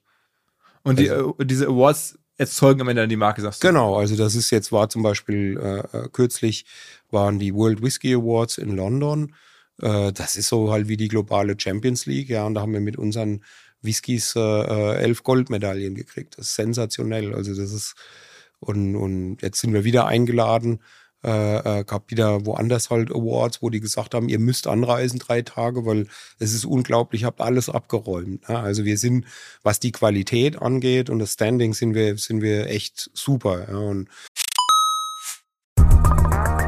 was mir bislang überhaupt gar nicht klar war, ist, jeder Hersteller von Produkten jeglicher Art kann ein Volksprodukt sein in Kooperation mit der Bild. Das ist insofern natürlich spannend, weil die Bild eine Wahnsinnsreichweite hat, fast 50 Prozent der deutschsprachigen Bevölkerung erreicht und halt dieses Label Volksprodukt vergibt an Partner. Seit 21 Jahren machen sie das. Mittlerweile gibt es 220 verschiedene Volksprodukte und es werden weitere gesucht. Es gab schon Zahnbürsten, Volksakkus, aber auf der Website habe ich gesehen, sie suchen zum Beispiel einen Partner für eine Volkszahnzusatzversicherung oder für eine Volkspizza oder für einen Volksstaubsauger. Also, wer solche Produkte herstellt und auch in größerer Kapazität produzieren könnte, denn erfahrungsgemäß spricht der Verkauf nach einer solchen Kampagne ziemlich an, wendet euch bitte an einen Vermarkter, der Bild. Die Firma heißt Media Impact. Und Media Impact sagt übrigens auch, dass 80% derjenigen, die schon mal eine Kampagne in dem Bereich gebucht haben, das wieder tun. Wer jetzt hier erstmals von dieser Möglichkeit gehört hat, bekommt auf seine erste Buchung auch ein Media-Bruttovolumen von 220.000 Euro on top. Wendet euch dazu bitte direkt an Media Impact ein Wort www.volks-produkt.de slash Bild slash Volks-Produkt und erwähnt einfach im Gespräch mit den Ansprechpartnern und Ansprechpartnern dort, dass ihr über OMR kommt und dann gibt es diesen Zuschlag. Zurück zum Podcast. Aber trotzdem, am Ende muss man dem dem normalen Menschen das auch irgendwie zeigen. Also der guckt sich ja die Awards an, aber ihr müsst ja auch in den, genau. Handel. Also ihr verkauft jetzt ja auch über, mhm. über Rewe oder Edeka, da bist du dann auch wirklich so klassisch wie so ein Food-Startup ähm, und, und, und, klopfst beim Handel an und sagst, Mensch, hier wollt ihr nicht mal ein bisschen was ordern. Also überwiegend sind wir natürlich äh, im Fachhandel, ne? also bei den Whisky-Stores und so und wir verkaufen direkt. Aber wir gehen jetzt auch oder wir sind auch, haben auch angefangen mit Marken, mit Zweitmarken in den Premium-LEH zu gehen. Ne? Wir haben zum Beispiel Marken lizenziert wie Bud Spencer und Terence Hill oder auch einige Heavy, Metal Bands wie Judas Priest und Gravedigger machen quasi Whiskys unter deren Emblem und bringen die in den Premium-LEH, um bekannter zu werden. Ne? Du hast in Deutschland 15.000 Rewe und Edeka-Märkte Und wenn wir da halt überall drin sind, dann kann, kann, da sind jeden Tag 2.000, 3.000 Leute im Laden. Das ist ein Unterschied zu einem normalen Whisky-Laden oder so, ja. Und da hast du nicht so eine große Auswahl. Und das ist so ein bisschen unsere Strategie, dass wir da halt reingehen, dass wir darüber halt bekannter werden. Aber im Endeffekt kommen alle wieder auf die St. Kilian-Marke zurück, ne? auf den St. Kilian-Brand. Und, und da gibt's halt auch wahnsinnig viele Sammler. Es gibt unglaublich viele Leute, die Whisky sammeln. Und wenn du dann limitierte Editionen hast, also wir verkaufen dann so eine Flasche vielleicht für 50 Euro, dann äh, handelt die im Zweitmarkt schon signifikant höher, manchmal 100 Euro, manchmal 300 Euro. Kann man bei eBay oder so nachgucken? Oder? Genau, also wenn du mal bei eBay reingehst und St. Kilian eingibst, das ist eigentlich ein guter Gradmesser, auch wo wir stehen, ne? so aktuell. Was gibt's noch? eBay und dann, was gibt's noch für Plattformen? Whisky Trader, also es gibt etliche Plattformen, Katawiki, unterschiedliche Plattformen wo man solche Sachen halt traden kann, aber eBay ist eigentlich das, das skaliert. Aber um das ein bisschen zu verbreitern vorne den Funnel, also nicht nur auf St. Kilian zu setzen, habt ihr jetzt Bud Spencer und Terence Hill genommen? Also da zahlst du dann Lizenzrechte Richtig. An, an, an diese Menschen oder an die, ja, an die, die Familie, also oder? an die, die Nachfahren von dem Bud Spencer, ne? Und, und an, an, an den Terence Hill, also an den Mario Cirotti hier. Und dann hast du einfach Kontakt, wie, wie bist du da rangekommen? Ja, die sind auf uns zugekommen. Wirklich? Wir, wir haben uns überlegt, wir wollen auch einen Blended Whisky machen, also nicht nur einen reinrassigen St. Kilian Whisky, sondern äh, da arbeiten wir in, in, in, in Irland auch wieder mit dem David Heinz zusammen, der Great Northern Distillery. Und äh, wir wollen halt so ein Produkt machen, was man breiter auflegen kann, ne? wo du wirklich in jedem Rewe und Edeka stehen kannst aber was sich auch schnell dreht. Ne? Wenn ich jetzt eine Flasche St. Kilian da reinstelle, egal wie gut es ist und wie viel 100 Goldmedaillen das gewonnen hat, das kennt halt vielleicht niemand und dann wird es auch nicht so leicht gekauft. Aber wenn du eine Flasche Whisky da reinstellst, wo Bud Spencer und Terence Hill drauf ist, das kennt vielleicht jeder zweite, dritte, vierte und sagt, oh, so ein Whisky wollte ich schon immer mal haben. Aber das heißt, die haben dich gefunden. Die haben, also du hast nicht jetzt irgendwie die angerufen und sagst, Mensch, ich habe eine Idee, sondern die haben sich für Whisky interessiert und rumgeguckt und dann haben die bei euch angerufen. Genau, die, die kamen tatsächlich über die Lizenzierungsabteilung von der Bavaria Film auf uns zu und sagten, wir suchen eine Whisky-Distillerie, die das mit uns umsetzt. Und die haben halt anscheinend schon mit mehreren gesprochen und die fanden das alle irgendwie uncool oder und äh, wir haben dann innerhalb von fünf Minuten gesagt, let's go, ja. Wie viele Flaschen Terence Hill Whisky verkaufst du jetzt? Ja, also im Hunderttausender Bereich. Ja. Wirklich? Ja. Okay, und das heißt, der hat dann ja ein ganz nettes Zusatzeinkommen. Wenn er da, was bekommt er dafür?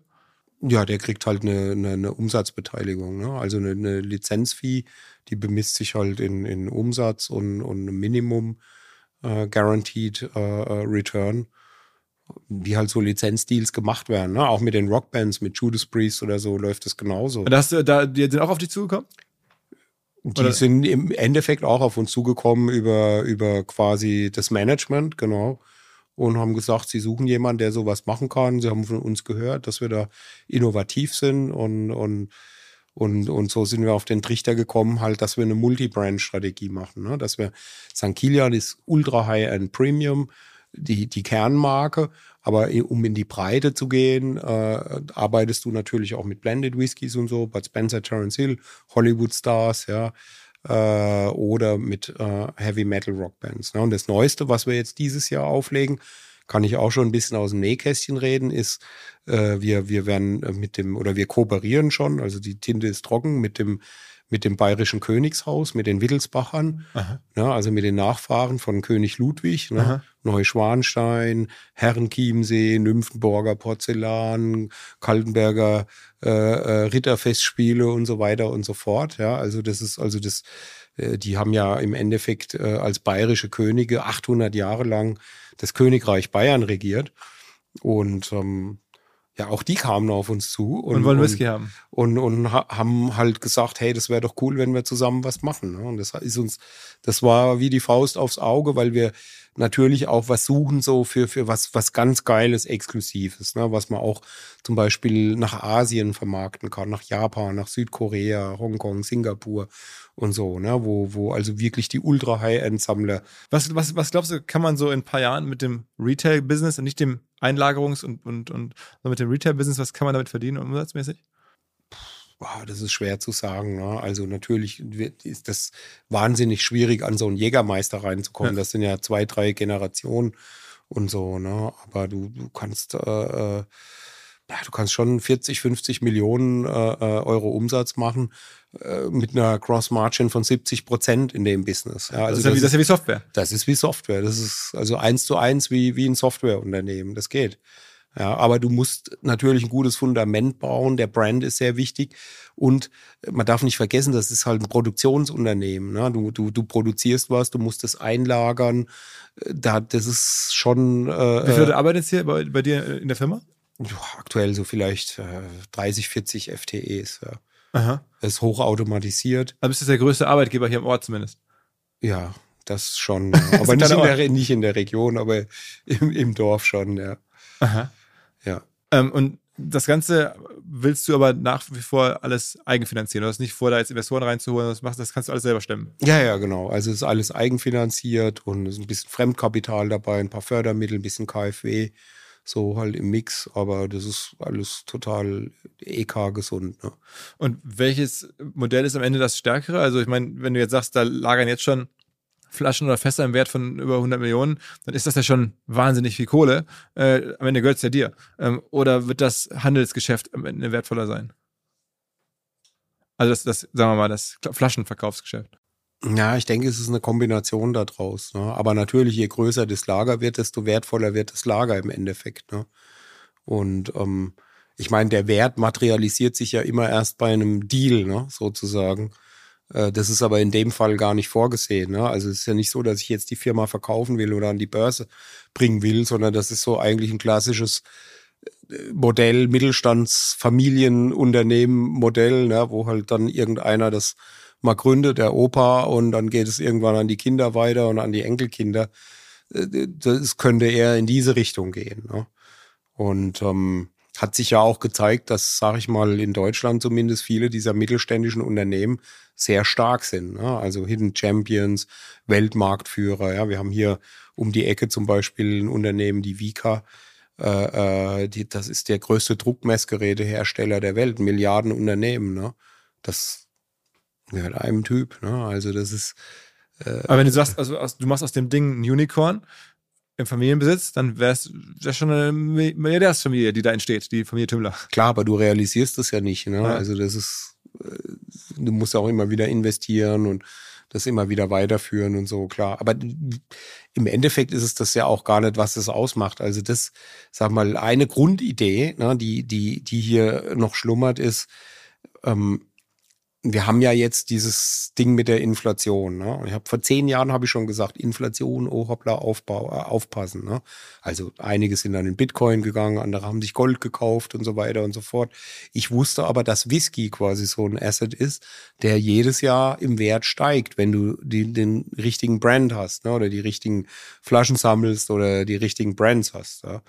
Und das jetzt so zu strukturieren, dass die Allgemeinheit davon profitieren könnte, dass du also eine Whisky-Währung baust, ne? dass du sagst, okay, du nimmst jetzt, keine Ahnung, zehn Bunker mit so und so viel Whisky und tokenized die, machst also eine Kryptowährung draus, kannst du mal auf Whiskycoin äh, äh eingeben oder whiskycoin.de oder so, wo du da landest. Ne? Das ist schon alles am, am Werden und, und, und äh, da äh, kann dann quasi jeder zum Beispiel sagen, ich wechsle jetzt einen Euro in, in eine Whisky-Coin. Und die ist zu 100 Prozent mit Whisky hinterlegt. Und zwar in dem Base Value 1 Euro. Ist das eigentlich die, die einzige Spirituose, ähm, wo man das so machen könnte? Ich meine, ja. Weil, warum? Weil Whisky hat einen Weltmarktanteil von 40 Prozent. Also 40 Prozent aller Spirituosen weltweit, die getrunken werden, sind Whisky. Dann kommt lange gar nichts, dann kommt äh, Wodka vielleicht mit 20 Prozent, äh, dann kommt äh, Rum mit 8 Prozent, Gin mit 4,5 Prozent, Schnaps mit 2 Prozent. Also äh, woran liegt es? Die Engländer hatten dieses Commonwealth, ja, und die hatten die Schotten und die Iren dabei und die sind dann nach Indien, Australien, Neuseeland, USA, Kanada, äh, Asien überall rum und dann haben alle gesagt, okay, ich sauf jetzt keinen Obstschnaps mehr, ich sauf keinen Reisschnaps mehr, ich will das nicht mehr. Selbst die Franzosen trinken heute keinen Cognac mehr, die trinken alle Whisky. Warum? Ja, weil ein Single Malt, das ist halt äh, eine geile Sache. Ne? Du kannst dann halt ein, ein, ein McAllen oder ein, ein Wolfsburn oder ein Glenn Scott ja und so und so Age. Und das ist, das ist halt für, für alle, die jetzt so, so aus der Unterschicht in die Mittelschicht Schicht aufsteigen, ist das das Getränk. Na, also wenn du jetzt in China bist und schenkst jetzt deinem Kumpel da irgendeinen chinesischen Reisschnaps, das hat ja jeder. Aber wenn du dem einen geilen äh, Single Mall schenkst, ne, einen, keine Ahnung, 18 Jahre alten äh, Artback, oder du hast da irgendwas ganz Geiles, Whiskey Made in Germany von St. Kilian, äh, Limited Edition oder äh, Judas Priest Anniversary Bottle oder sowas, ja. Das ist halt was anderes. Das hat auch was so mit, mit, mit gesellschaftlichem Status und mit, mit Value und so. Was, tun, wie, wie, gibt es eigentlich so börsennotierte Distillerien in Irland? Also ich meine, die größten, die Weltmarktführer in, in, der, in dem Bereich kommen dann ja aus, aus Irland wahrscheinlich, oder? Aus ja, du, das sind halt, es gibt ein paar Spirituosenkonzerne weltweit, die haben halt ganz viele Whisky-Destillerien gekauft, mhm. eingesammelt. Diageo zum Beispiel oder Pernod äh, Ricard äh, Suntory äh, in Japan, USA gibt's Brown Foreman, da gehört Jack Daniels dazu. Ja. Aber warum ist denn da eine Marktlücke? Ich meine, weil du gerade auch von Marktlücke sprachst. Wenn man das so hört, dann gibt's da eine ganze Reihe von. Ja, weil es in Deutschland keinen gescheiten Whisky gab. Ne? Aber ich meine, die liefern ja hier, hier rein. Also ich meine, das ist ja nicht so. Richtig, das ist schon klar. Aber das ist halt schottischer Whisky oder irischer Whisky. Wir konkurrieren natürlich mit denen von, vom Qualitätsanspruch her. Ne? Das ist klar. Also ein St. Kilian wird jetzt nicht äh, mit dem Schnapsbrenner Enzian oder so verglichen, ne? sondern St. Kilian wird schon verglichen mit dem Lieblingswhisky aus Schottland oder Irland oder sonst woher. Ne? Aber ist es also deutscher Whisky, weil er hier hergestellt wird oder kommen auch alle Zusatzstoffe auch hierher? Nee, weil er hier hergestellt wird. Also überwiegend kommen die Stoffe, also das Malz kommt schon aus Franken, also von der Firma Weiermann in Bamberg überwiegend. Äh, klar, die Fässer kommen aus aller Welt. Ja, aber sag mal, für die Marke ist dann, also das ist für die Marke schon wichtig. Aber für das Produkt ist es egal. Es ist nicht so wie bei, beim Wein, wo man sagt, das ist jetzt französischer Wein, der schmeckt auch anders als italienischer Wein oder als kalifornischer Wein oder so. Sondern es ist ja, sag mal, am Ende ist es ja egal, wo er hergestellt wird, ja. der, der Geschmack. Also im, im, wenn man wenn man es auf den Punkt bringt, ne, wenn man es runterbeult, dann sind wir eigentlich von der von dem Herstellungsverfahren und von der Art und Weise, wie wir Whisky machen, sind wir eine klassische schottische Whisky-Destillerie, aber auf deutschem Boden. Und natürlich äh, mit den Ressourcen überwiegend aus Deutschland, aber teilweise auch aus Schottland. Stimmt eigentlich die Geschichte, dass du deine Whisky-Fässer hier mit so Rockmusik beschallst, Tag und Nacht, weil dann der Whisky besser wird aufgrund dieser Schwingung? Also dieses Experiment existiert tatsächlich. ja, ist interessant, dass du das ansprichst. Äh, allerdings haben nicht wir das erfunden, ja, sondern äh, das sind so ein paar Freaks aus den USA dran. Ähm, ich glaube, Metallica hat da auch so ein bisschen äh, die Finger im Spiel. Ähm, wir haben aber ein ganz anderes Projekt angefangen, was aber ähnlich interessant ist. Und zwar saßen wir mal äh, so am Whiskyfeuer äh, zusammen, haben ein paar Whiskys probiert und dann meinte äh, der Mario, mein Master-Distiller, äh, ja, man müsste sich mal was Neues überlegen und so. Und dann habe ich gesagt, naja, komm, wir könnten doch einfach mal so ein Whiskyfass bei mir im Garten verbuddeln. Ja, wir machen mal einfach ein Loch, zwei Meter tief und schmeißen da ein volles Fass Whisky rein, machen die Erde wieder drauf und dann kommen wir nach drei Jahren zurück und gucken, was da ist. Und dann liefen natürlich die Wetten am, äh, in der Runde, ne, am Whiskyfeuer, was dann passiert, ja, ob das Fass überhaupt noch da ist, ob der Whisky ausgelaufen ist, ob irgendwelche Würmer, Maden, Maulwürfe sich darüber hergemacht haben und so. Und wir haben dann gegoogelt, wir haben dann mal recherchiert, alles. Wir konnten nichts, aber auch rein gar nichts dazu finden. Ja, eine Woche später kamen sie dann mit dem Bagger und haben dann zehn Löcher bei mir im Garten gebuddelt und da ein paar Fässer reingeschmissen. Und dann haben wir die drei Jahre später wieder rausgeholt. Und? Das war dann die St. Kilian Erdreifung. so, normal ist es ja so, ein Whisky braucht Sauerstoff. Ne? Also ein Whiskyfass braucht Sauerstoff für die Oxidation. Ne? Das geht ja durch diese Mini-Ritzen in den Fasstauben, diese Mikroritzen durch. Also das ist ja, ohne Sauerstoff läuft da nichts. Im Erdreich ist aber kein Sauerstoff. Dann haben wir diesen Whisky probiert. Der sah aus wie Whisky, also der hatte Farbe, der roch gut, er schmeckte wie Whisky und hatte also ganz fantastische, florale, erdige, äh, tolle Noten. Also richtig, richtig ultra geil. Und ähm, der Alkoholgehalt hatte sich allerdings auch stark reduziert von 63,5 Prozent auf auf gut 40 Prozent. Ja, also da ist richtig runtergegangen. Also da irgendwas ist da passiert. Und dann haben wir uns, also haben wir da rausgefunden, dass da so eine Art von Diffusion stattfindet. Also ein Austausch von Flüssigkeiten durch diese Mikroritzen in den Fass da oben. Das heißt also, Wasser oder Feuchtigkeit oder Flüssigkeit aus dem unteren Erdreich dringt quasi in das Fass ein. Und äh, Alkohol und Flüssigkeit aus dem Fass geht quasi raus ins Erdreich. Und was auch interessant war, ist, es hat kein einziger Wurm oder keine Made oder kein Maulwurf oder ich weiß nicht, was da noch in zwei Meter Tiefe alles so sich rumtreibt, ja, hat sich an das Whiskyfass rangetraut. Da war nichts. Na, das hat mir wieder gesagt, dass der Mensch die einzige verrückte Spezies, intelligente Spezies auf der Erde ist, ja, die, die sich konstant äh, mit Whisky und, und äh, Ethanol zudröhnen ja, und die, die anderen Viecher da alle einen großen Bogen außenrum machen. Aber unabhängig davon ist diese Erdreifung, war sofort ausverkauft, 99 Euro die Flasche, jeder wollte eine, also die ist... Und war die lecker? Die war super lecker. So, und dann kam diese Band Gravedigger auf uns zu. Ne? Gravedigger heißt ja Grab. Todengräber. Ja, ja. ja, also, ne? So, und dann habe ich gesagt, okay, wir machen mit denen so eine richtig fette Erdreifung. Und dann haben wir halt angefangen, wieder ein bisschen zu viel Whisky zu trinken, ein bisschen rumzuspinnen mit dem Axel Ritt von Gravedigger und seinen Kumpels da, ja. Und dann kam es halt dazu, dass wir jetzt quasi in der Bunker City so eine Art Friedhof äh, äh, angelegt haben. Das ist ja ein großes Gelände, 80 Hektar, so mit Wald und Nebel, 500 Meter hoch im hohen Odenwald. Ne? Und äh, dann sind wir quasi zu einem Sargbauer gegangen in Großheubach, haben gesagt, du musst uns so ein paar Särge zimmern für Whiskyfässer, wo ein Whiskyfass reinpasst. Und dann haben wir da äh, 40 Fässer verbuddelt in Särgen, zwei Meter Tiefe und haben so Holzkreuze drüber gemacht, wo drauf steht, was für ein Fass da quasi begraben ist. Ja, und die, die Idee ist, dass Gravedigger, die Band quasi dann irgendwann mal, das ist natürlich ein bisschen Fleißarbeit, so mit unseren Warehouse-Leuten, schippen dass die mal in irgendeiner Nacht- und Nebelaktion mit Kutten kommen und die, Grä die Fässer quasi ausgraben ne, und äh, wir die dann in Flaschen abfüllen, ja, wieder als Erdreifung.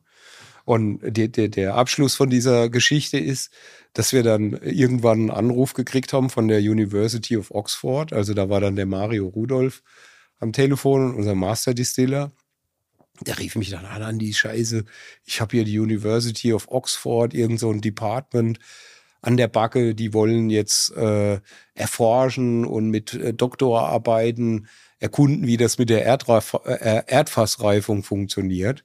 Äh, was kann ich denn oder was soll ich denn denen sagen? Ja, und da sage ich ja, keine Ahnung. Ich meine, wir haben einfach ein Loch gebuddelt, zwei Meter tief, haben ein Whiskyfass da reingeschmissen, Erde drauf und haben es drei Jahre später wieder rausgeholt. Ja. Was willst du da mehr drüber halt sagen? Ne? Aber die, selbst also aus Schottland, hat das so eine hohe Attention gekriegt, was wir hier machen, äh, dass also bis zu universitären Kreisen, die sich gefragt haben, da steckt doch irgendwie mehr dahinter. Ja. Aber es war wirklich nur aus so einer Whisky-Laune raus. Ja. Aber das mit der Beschallung kannst du auch machen. Das ist auch cool. Das da ist auch. Aber das kann man doch nicht schmecken, oder? Ich weiß es nicht. Ich glaube schon, dass das Schall auch was ausmacht. Ja, doch. Also ich kann mir vorstellen, dass das, dass das auf jeden Fall was macht mit dem Whisky. Ich, ich weiß nur nicht, ob jetzt Beethoven oder Mozart gut ist oder ob du da Heavy Metal oder Metallica besser spielst. Da bin ich jetzt überfragt. Aber es ist ein, auch ein cooles Experiment.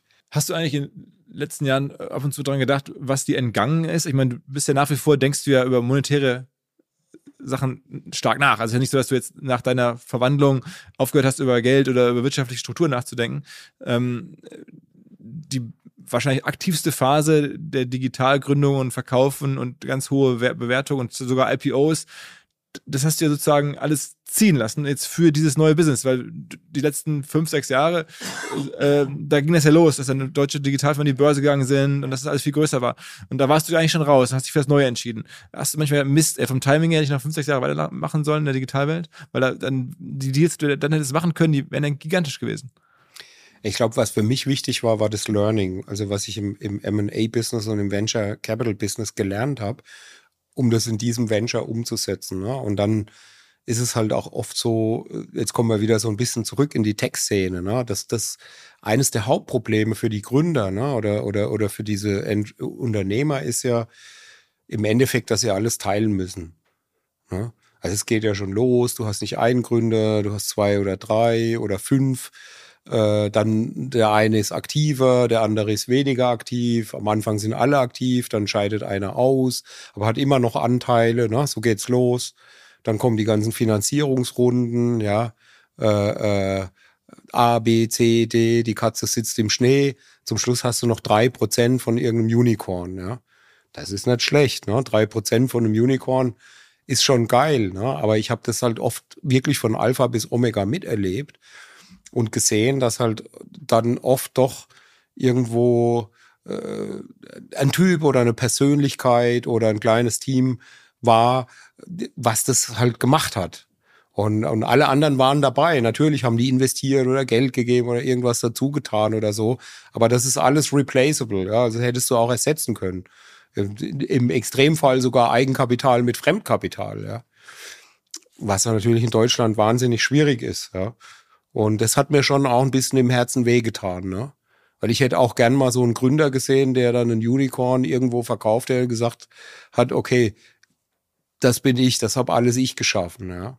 Und statt dass er da mit ein oder zwei oder drei Prozent übrig, übrig bleibt. Ne? Das heißt, am Ende sagst du, du hast in der Zeit jetzt mehr Wert geschaffen mit dem Whisky und weil es dir auch alleine als 100% Investor gehört, ähm, als man hätte jetzt mit Deals und irgendwo mal dabei sein genau. können, in den letzten Jahren hätte machen können. Genau, also die Value Creation hier ist, ist viel, viel höher. Das ist das eine. Was ist dann Kilian heute, heute, Stand heute gefühlt wert, wenn es heute, wenn es tot umfällst und deine Familie müsste es verkaufen, was würdest du bekommen? Keine Ahnung. Müsste, müsste man, müsste man einen Deal einleiten, ne? Aber auf jeden Fall neunstellig, ja. ja. Krass. Also ja. das hätte man in der Zeit jetzt im Internet nicht so einfach mal. Schwierig, ja. Und, und, und das ist ja erst der Anfang, ne? Und, und, und, und deshalb, das, die, das Learning war halt auch, es ist besser, sich mit, mit dem ganzen Know-how auf was zu fokussieren und das durchzuziehen, als äh, halt weiter so diversifiziert durch die Gegend zu gehen. Oder ich sag mal so, das andere ist ja, ich habe ja auch viele Unternehmen verkauft natürlich ne, für Leute und dann äh, ist man mit den Leuten auch weiterhin befreundet und dann ist ja immer im Nachgang die Frage, die kriegen einen Scheck, keine Ahnung, 5 Millionen, 10 Millionen, 20 Millionen, 100 Millionen, 200 Millionen, ja, was auch immer äh, äh, ihr Anteil oder, oder das Unternehmen halt wert ist. Und dann ist die Frage, was machst du mit dem ganzen Geld? Und dann geht es los, ja, mit dem Diversifizieren und Investieren, ja. Und ich investiere hier und ich investiere da und ich habe Aktien und ich habe äh, Immobilien und Edelmetalle. Oder zum Schluss hast du da 100 Dinger und du hast überhaupt gar keine Ahnung mehr davon, was du da überhaupt machst. Und das passt irgendwie nicht. Ne? Also der Unternehmertyp ist ja immer hoch fokussiert und Value Generating. Und, und wenn du ein Investor bist, dann müsstest du ja ein Profi-Investor sein. Ne? Also ich zum Beispiel, ich habe mir da eine Regel gesetzt. Ich habe zu keinem Zeitpunkt mehr als fünf Aktien im Portfolio. Das ist eine eiserne Regel bei mir. Ne? Und Immobilien habe ich eigentlich nur, wenn ich sie selbst irgendwie brauche. Also ich würde jetzt nichts kaufen und vermieten oder so. Ja. Und, und ich versuche das halt extrem simpel zu halten und meine Ressourcen dann auf eine Sache zu fokussieren und, und die richtig zu machen. Ne? Und das ist, das ist halt, äh, äh, ja, da muss man halt extrem aufpassen. Ne? Also und ab und zu kommt nochmal irgendwie jemand vorbei und bittet dich um Hilfe und sagt, kannst du dich nochmal bei einem Deal mithelfen oder kannst du einmal mit an den Verhandlungstisch kommen oder hast du nicht noch hier einen Käufer oder so? Schon, aber das würde ich jetzt aktuell nicht machen. Ne? Also würde ich sagen, im Moment geht es nicht. Ne? Also A, weil ich quasi noch mit St. Kilian beschäftigt bin und B, weil ich ja gerade eine Familie äh, aufbaue. Ne? Das kostet ja auch viel, viel Zeit und, und, und Kraft und Energie. Ne? und schön, super schöne Energie. Also es gibt, glaube ich, nichts Schöneres im Leben. Ja. Und kann man das äh, am Ende gut internationalisieren? Also St. Kilian? Ja, das, das auf jeden Fall. Also St. Kilian wird definitiv ein Global Brand. Das, das Target ist, dass wir eine der Top 10 Whisky-Distillerien in der Welt wären. Ne? Also qualitativ und auch vom, vom Know-how, vom, vom Bekanntheitsgrad her. Ne? Hast du äh, verfolgt, zum Beispiel, was jetzt hier so ein George Clooney gemacht hat? Der hat doch vor, vor, vor ein paar Jahren diese Tequila-Marke, äh, Casamigos oder so. Ja. Ähm, also es gibt ja so ein Playbook, wo halt, ich glaube, es hat es nochmal gegeben, ich weiß nicht, wer der andere ähm, Rand, Rand Gerber, sein Kumpel und noch ein dritter. Es waren äh, drei Hollywood-Stars. Ja. Und ich glaube, es, es, gibt, es ist ja ein, ein Case, ich glaube, es gibt so noch einen zweiten Fall, eine separate Marke auch wieder mit irgendwie. Ja, es gibt zum Beispiel so einen, so einen irischstämmigen Kickboxer, der, der hat einen Irish äh, äh Whisky sozusagen in Amerika populär gemacht und jetzt gibt es auch wieder so zwei Typen, die haben so Hollywood-Stars, die haben in so einer ähm, Vampir- äh, Serie gespielt. Ich glaube, Brothers Bond ist ihr Brand. Die machen quasi auch so einen Whisky. Das sind halt immer Hollywood-Stars oder Filmstars. Und dahinter steht sozusagen eine große B2B-Whisky-Distillerie, die das umsetzt. Die produzieren das nicht selbst, die sind quasi nur ein Brand. Ne? Und ähm, das ist am vergleichbar in unserem Portfolio mit Bud Spencer und Terence Hill am ehesten. Ne? Aber ich meine, könnte es ja auch steigern, dass du jetzt wirklich durch Hollywood durchgehst und guckst, wenn man wirklich international werden will, ähm, dass man dann da angreift und sagt, okay, ich Klar. muss jetzt irgendwie an, weil ich weiß gerade richtig heiß, Ryan Reynolds oder sonst wen? könnte man machen, wobei mit Bud Spencer und Terence Hill sind wir echt gut bedient, weil die sind natürlich nicht nur in Deutschland bekannt, sondern na, auch in Italien, äh, Ungarn, Europa, generell, selbst in Japan, ja, haben die sehr viele Fans. Mhm. Und, und das ist eigentlich ein sehr, sehr guter äh, Brand und ein guter Einstieg erstmal. Okay, also das heißt, was man im Investmentbanking nicht so einfach schaffen konnte, als deutscher Banker international eine Rolle ja. zu spielen, ist im äh, Whisky-Bereich auf jeden Fall einfacher. So gesehen ja, ne? weil du kannst halt über diese, diesen Trick der Lizenzierung äh, äh, und des Brandings kannst du da, kannst du da rausgehen, ja. Was sind denn so, so Whisky-Marken, die so jetzt man kennen sollte? Also jetzt abgesehen jetzt von St. Kilian, was ist denn noch so, so die, die IWC, die Rolex, die, weiß ich nicht, äh, ja, gut, im Single Malt Bereich ist natürlich so der Rolls Royce Macallan, ja. Aha. Wobei die sehr, sehr groß geworden sind. Also es gibt, äh, wenn du torfige Whiskys magst, zum Beispiel so Sachen wie Artback, bin ich ein großer Fan äh, äh, davon, ja. Ähm, du hast dann im Blended Whisky-Bereich, das ist jetzt nichts zum Sammeln, also zum Value generieren, aber zum Genießen. Zum Beispiel Johnny Walker, ja, das kennst du bestimmt. Das ist äh, schon eine Global Brand, ne? Genau, ne? Also das Red Label, Black Label, Blue Label, Green Label. Ja. Ich, da gibt es doch ein, ein, Lied von Marius Müller-Westernhagen sogar. Genau. Und das brauchst du auch noch was, so jemand ein Lied über euch macht. Ja, wir, wir haben schon ein Lied. Wir haben schon, wir haben, wir haben, haben schon ein St. Kilian-Lied. Von wem? Von, von einer Band aus Aachen. Äh, äh, das ist, ist, der White Dog Song, ja, Bitten by the White Dog. Ja. demnächst, was wir machen ja äh, äh, regelmäßig Online-Tastings. Ne? Also wir haben das größte Online-Whisky-Tasting überhaupt eigentlich weit und breit. Das, das heißt, so alle zwei, drei Monate äh, äh, haben wir so 1000, 1500 Leute, die quasi live an einem Online-Tasting äh, teilnehmen. Das kommt ein Filmteam hierher, äh, baut unsere Distille in Filmstudio um.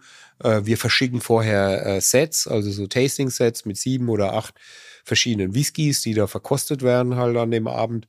Und da laden wir dann auch immer Stars ein oder Bands oder sowas. Also da kommt es dann auch schon mal vor, dass wir da so, so Rocklieder singen und so. Er ist noch klein mit 1000, 1500 Leuten, aber du kannst es ja auch auf YouTube dann abrufen und dann hast du, kriegst du da schon auch einiges äh, äh on top. Und kann sich das Unternehmen Stand heute aus sich selbst heraus finanzieren oder musst du noch was zuschießen?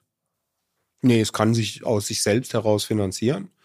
Aber es ist halt die Frage, wie stark willst du wachsen. Ne? Also wenn du irgendwie halt wieder ganz schnell irgendwo den nächsten Wachstumsschub haben willst, dann musst du finanzieren. Aber, aber so grundsätzlich ist das Ding durch. Ja. Was für ein Output kann man denn hier erzeugen? Also wenn jetzt sagst du zweieinhalbtausend ähm, Fässer aktuell im Jahr, also wenn man jetzt international denkt, dann brauchst du ja wahrscheinlich einfach immer mehr Material. Du, du brauchst viel mehr. Also du, du, wir müssen uns dann schon steigern, auch die Produktion erweitern. Die Anlage kann schon mehr. Also wir können sag ich mal, auch das Doppelte, vielleicht sogar knapp das Dreifache produzieren noch. Ne? Also wenn wir da alle alles ausnutzen, was wir, was wir jetzt hier haben. Aber äh, um ganz großer Global Player zu werden, musst du dann im Endeffekt nochmal anbauen, also das größer machen. Ne? Aber ist für dich vorstellbar? Ja, ja, absolut. Also das ist, aber das ist halt, das ist so ein bisschen der Unterschied. Ne? So in, im, im Venture-Bereich hast du dann halt oft so einen Drei-Jahres-Businessplan. Fünf Jahre ist schon viel.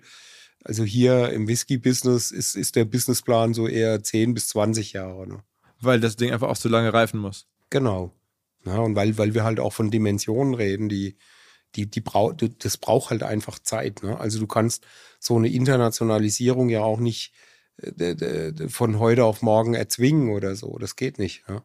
Das geht halt Step by Step. Da sind sehr viele klassische Distributionskanäle, Exporteure, Importeure involviert. Ja, du musst gucken, dass du halt den Gusto von dem jeweiligen Land triffst. Das ist, ist da ist schon viel Klassik drin auch. Ja. Die Besonderheit im Spirituosen-Business ist halt, dass der Unterschied so jetzt generell in der Startup-Szene ist, dass jedes Land andere Zollbestimmungen eine andere Alkoholsteuer, also Brandweinsteuer hat. Das heißt, du kannst jetzt heute nicht einfach zentral aus Deutschland raus in 20 oder 50 Länder verkaufen. Das ist sehr, sehr kompliziert. Du brauchst dann quasi ein Zolllager in dem Land der Destination. Das haben dann meistens nur Importeure.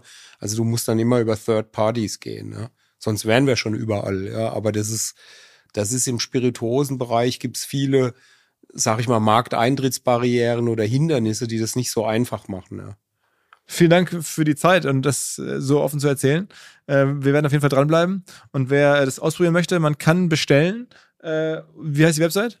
www.stkiliandistillers.com. ST Kilian mit einem L. Distillers.com. Ja, man kann uns natürlich auch besuchen hier. Ne? Wir sind 45 Minuten von Frankfurt, ja. Flughafen Frankfurter Kreuz entfernt. Also man kommt relativ schnell an uns ran, auch wenn das so ein bisschen wie der Outback hier ist. Und dann sitzt man hier bei dir in so einem Whisky-Raum ja. Und darf für, ich glaube, 40 Euro drei Stunden lang jeden Whisky probieren, den man möchte, so viel genau, man trinken kann. Genau. Wo gibt's denn sowas, ja? und nicht ja. nur euren eigenen, sondern hier ist wirklich jeder Whisky der Welt gefühlt in diesem Raum drin. Genau. Und wir gehen jetzt mal ins Fasslager. machen mal ein paar Fässchen auf ja, und probieren die mal durch. Alles klar. Alright. Andi, vielen Dank. Ja, Alles danke klar. dir. Ja. Ciao, ciao. Ciao. Zur Abwechslung jetzt mal vollkommen schamlos und offene Selbstvermarktung und Werbung für unser OMR Festival am 7. und 8. Mai. Dort sind wir gerade in der absoluten Planungshochphase. Das heißt, wir verkaufen jetzt letzte Standflächen, wir planen, wie halt dort alles laufen wird Anfang Mai.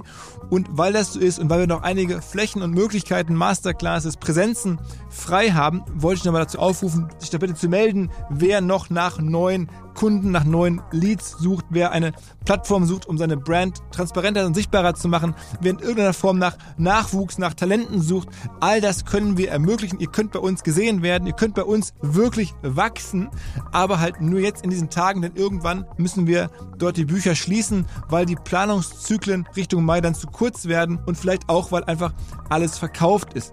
Deswegen jetzt nochmal der Hinweis, denkt an unser Festival jetzt, wer dabei sein möchte mit Masterclass, mit Speaking, mit vor allen Dingen aber Präsenzen auf der Fläche, mit Ständen. Einfach ganz kurze Mail an inbound.omr.com. Innerhalb eines Tages melden sich da eine Kollegin, ein Kollege und dann startet die Zusammenarbeit.